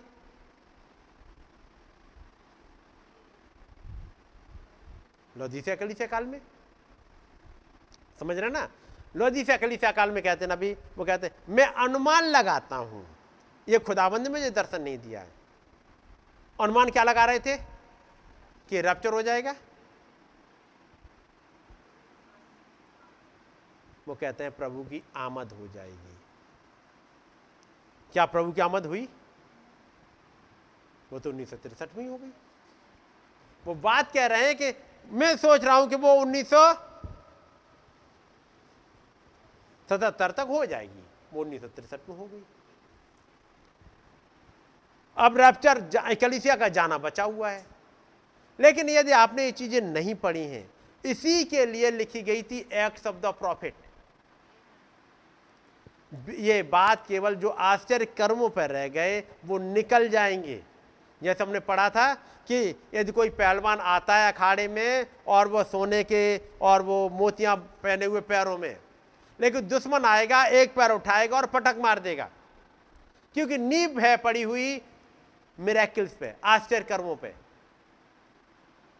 मिस्टर गॉर्डनलैंड से की नींव पड़ी हुई है आश्चर्य कर्मों पे, देमा सकरियन की नींव पड़ी हुई है आश्चर्य कर्मों पे, डेविड ड्यू प्लेसिस की नींव पड़ी हुई है आश्चर्य कर्मों पर, भीड़ पे। भीड़ कौन ज्यादा जुटा लेता है? नबी कहते हैं मेरी सेवकाई, यदि मूसा की सेवकाई देखनी है, यीशु मसीह की सेवकाई देखनी है, जब डॉक्ट्रिन्स पे आए भीड़ छटने लगती है। यदि पैटर्न पड़े होंगे, और जो मैसेज आप सुन रहे हो ट्यूसडे एंड संडे एंड बाकी जो भी सुन रहे हो और पढ़ रहे हो, तब समझ में आएगा कि दुश्मन से लड़ाई, हमारी लड़ाई है कैसी और दुश्मन से पार कैसे पानी है। ठीक है, खुदाबंद ने चाहा तो फिर से उन चीज़ों को रखेंगे, अभी तो थोड़ा सा बातें रख पाई हैं, लेकिन ये बैकग्राउंड जरूर बनाई ताकि आप पढ़ो तो समझ लो अब कि खुदा के सारे हथियार बांध लो, आपको कैसे पढ़ना है। और श्रीमानो क्या यह वो समय है उसमें क्या पढ़ना है, और चर्चेज में आपको पढ़ना क्या है। मैं ही बंद करूंगा, टाइम काफ़ी हो चुका है। आइए दुआ करेंगे। महान सामर्थी खुदावंद, हमारे प्रभु हमारी मदद करिएगा प्रभु, ताकि उन बातों को जो आपने हमारे लिए लिखवाई हैं प्रभु, उनको समझ पाए प्रभु। खुदावंद, ज़रूरी है कि हम इस आत्मा की तलवार को ले पाएँ। हमारी मदद करिएगा प्रभु, ये तलवार हमारे हाथों में आ जाए, हम इसको चलाना सीखने पाएँ, क्योंकि ये तो महाराजा की तलवार है, ये किसी दुश्मन की तलवार नहीं है। और दुश्मन से लड़ाई के लिए ज़रूरी है कि महाराजा की तलवार आ जाए। आपका नाम मुबारक हो कि प्रभु आपने रहम किया, आपने तलवार उतार दी, आपने उन मोहरों के भेदों को खोल दिया, आपने खुदाबंद सात कलीसिया इकाइयों के भेदों को खोल दिया, आपने बपतिस्मे के भेद को खोला, आपने सरपेंट सीड के भेद को खोल दिया, आपने उन तमाम भेदों को इस युग में साथ में दूध के शब्द देने के दिनों में प्रभु आपने सारे भेद खुलवा दिए। प्रभु हमारी मदद करिएगा कि हम इन हथियारों से सुसज्जित हो सकें प्रभु, और इस लड़ाई को समझ पाएँ कितनी घमासान हो रही है प्रभु।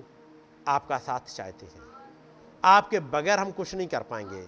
आप हमारे यहोवानिशी हैं प्रभु, आप हमारे आगे आगे चलिएगा प्रभु, हम आपके पीछे रहना चाहते हैं प्रभु। प्रभु दया कर इस छोटे से झुंड पर, और अपने अनुग्रह बनाए रखें। आपका सामर्थी हाथ इस छोटे से झुंड को अब तक संभाले रहा है प्रभु, आपने तमाम कन्फ्यूजन से निकाला है, एक राइट समझ दी है प्रभु।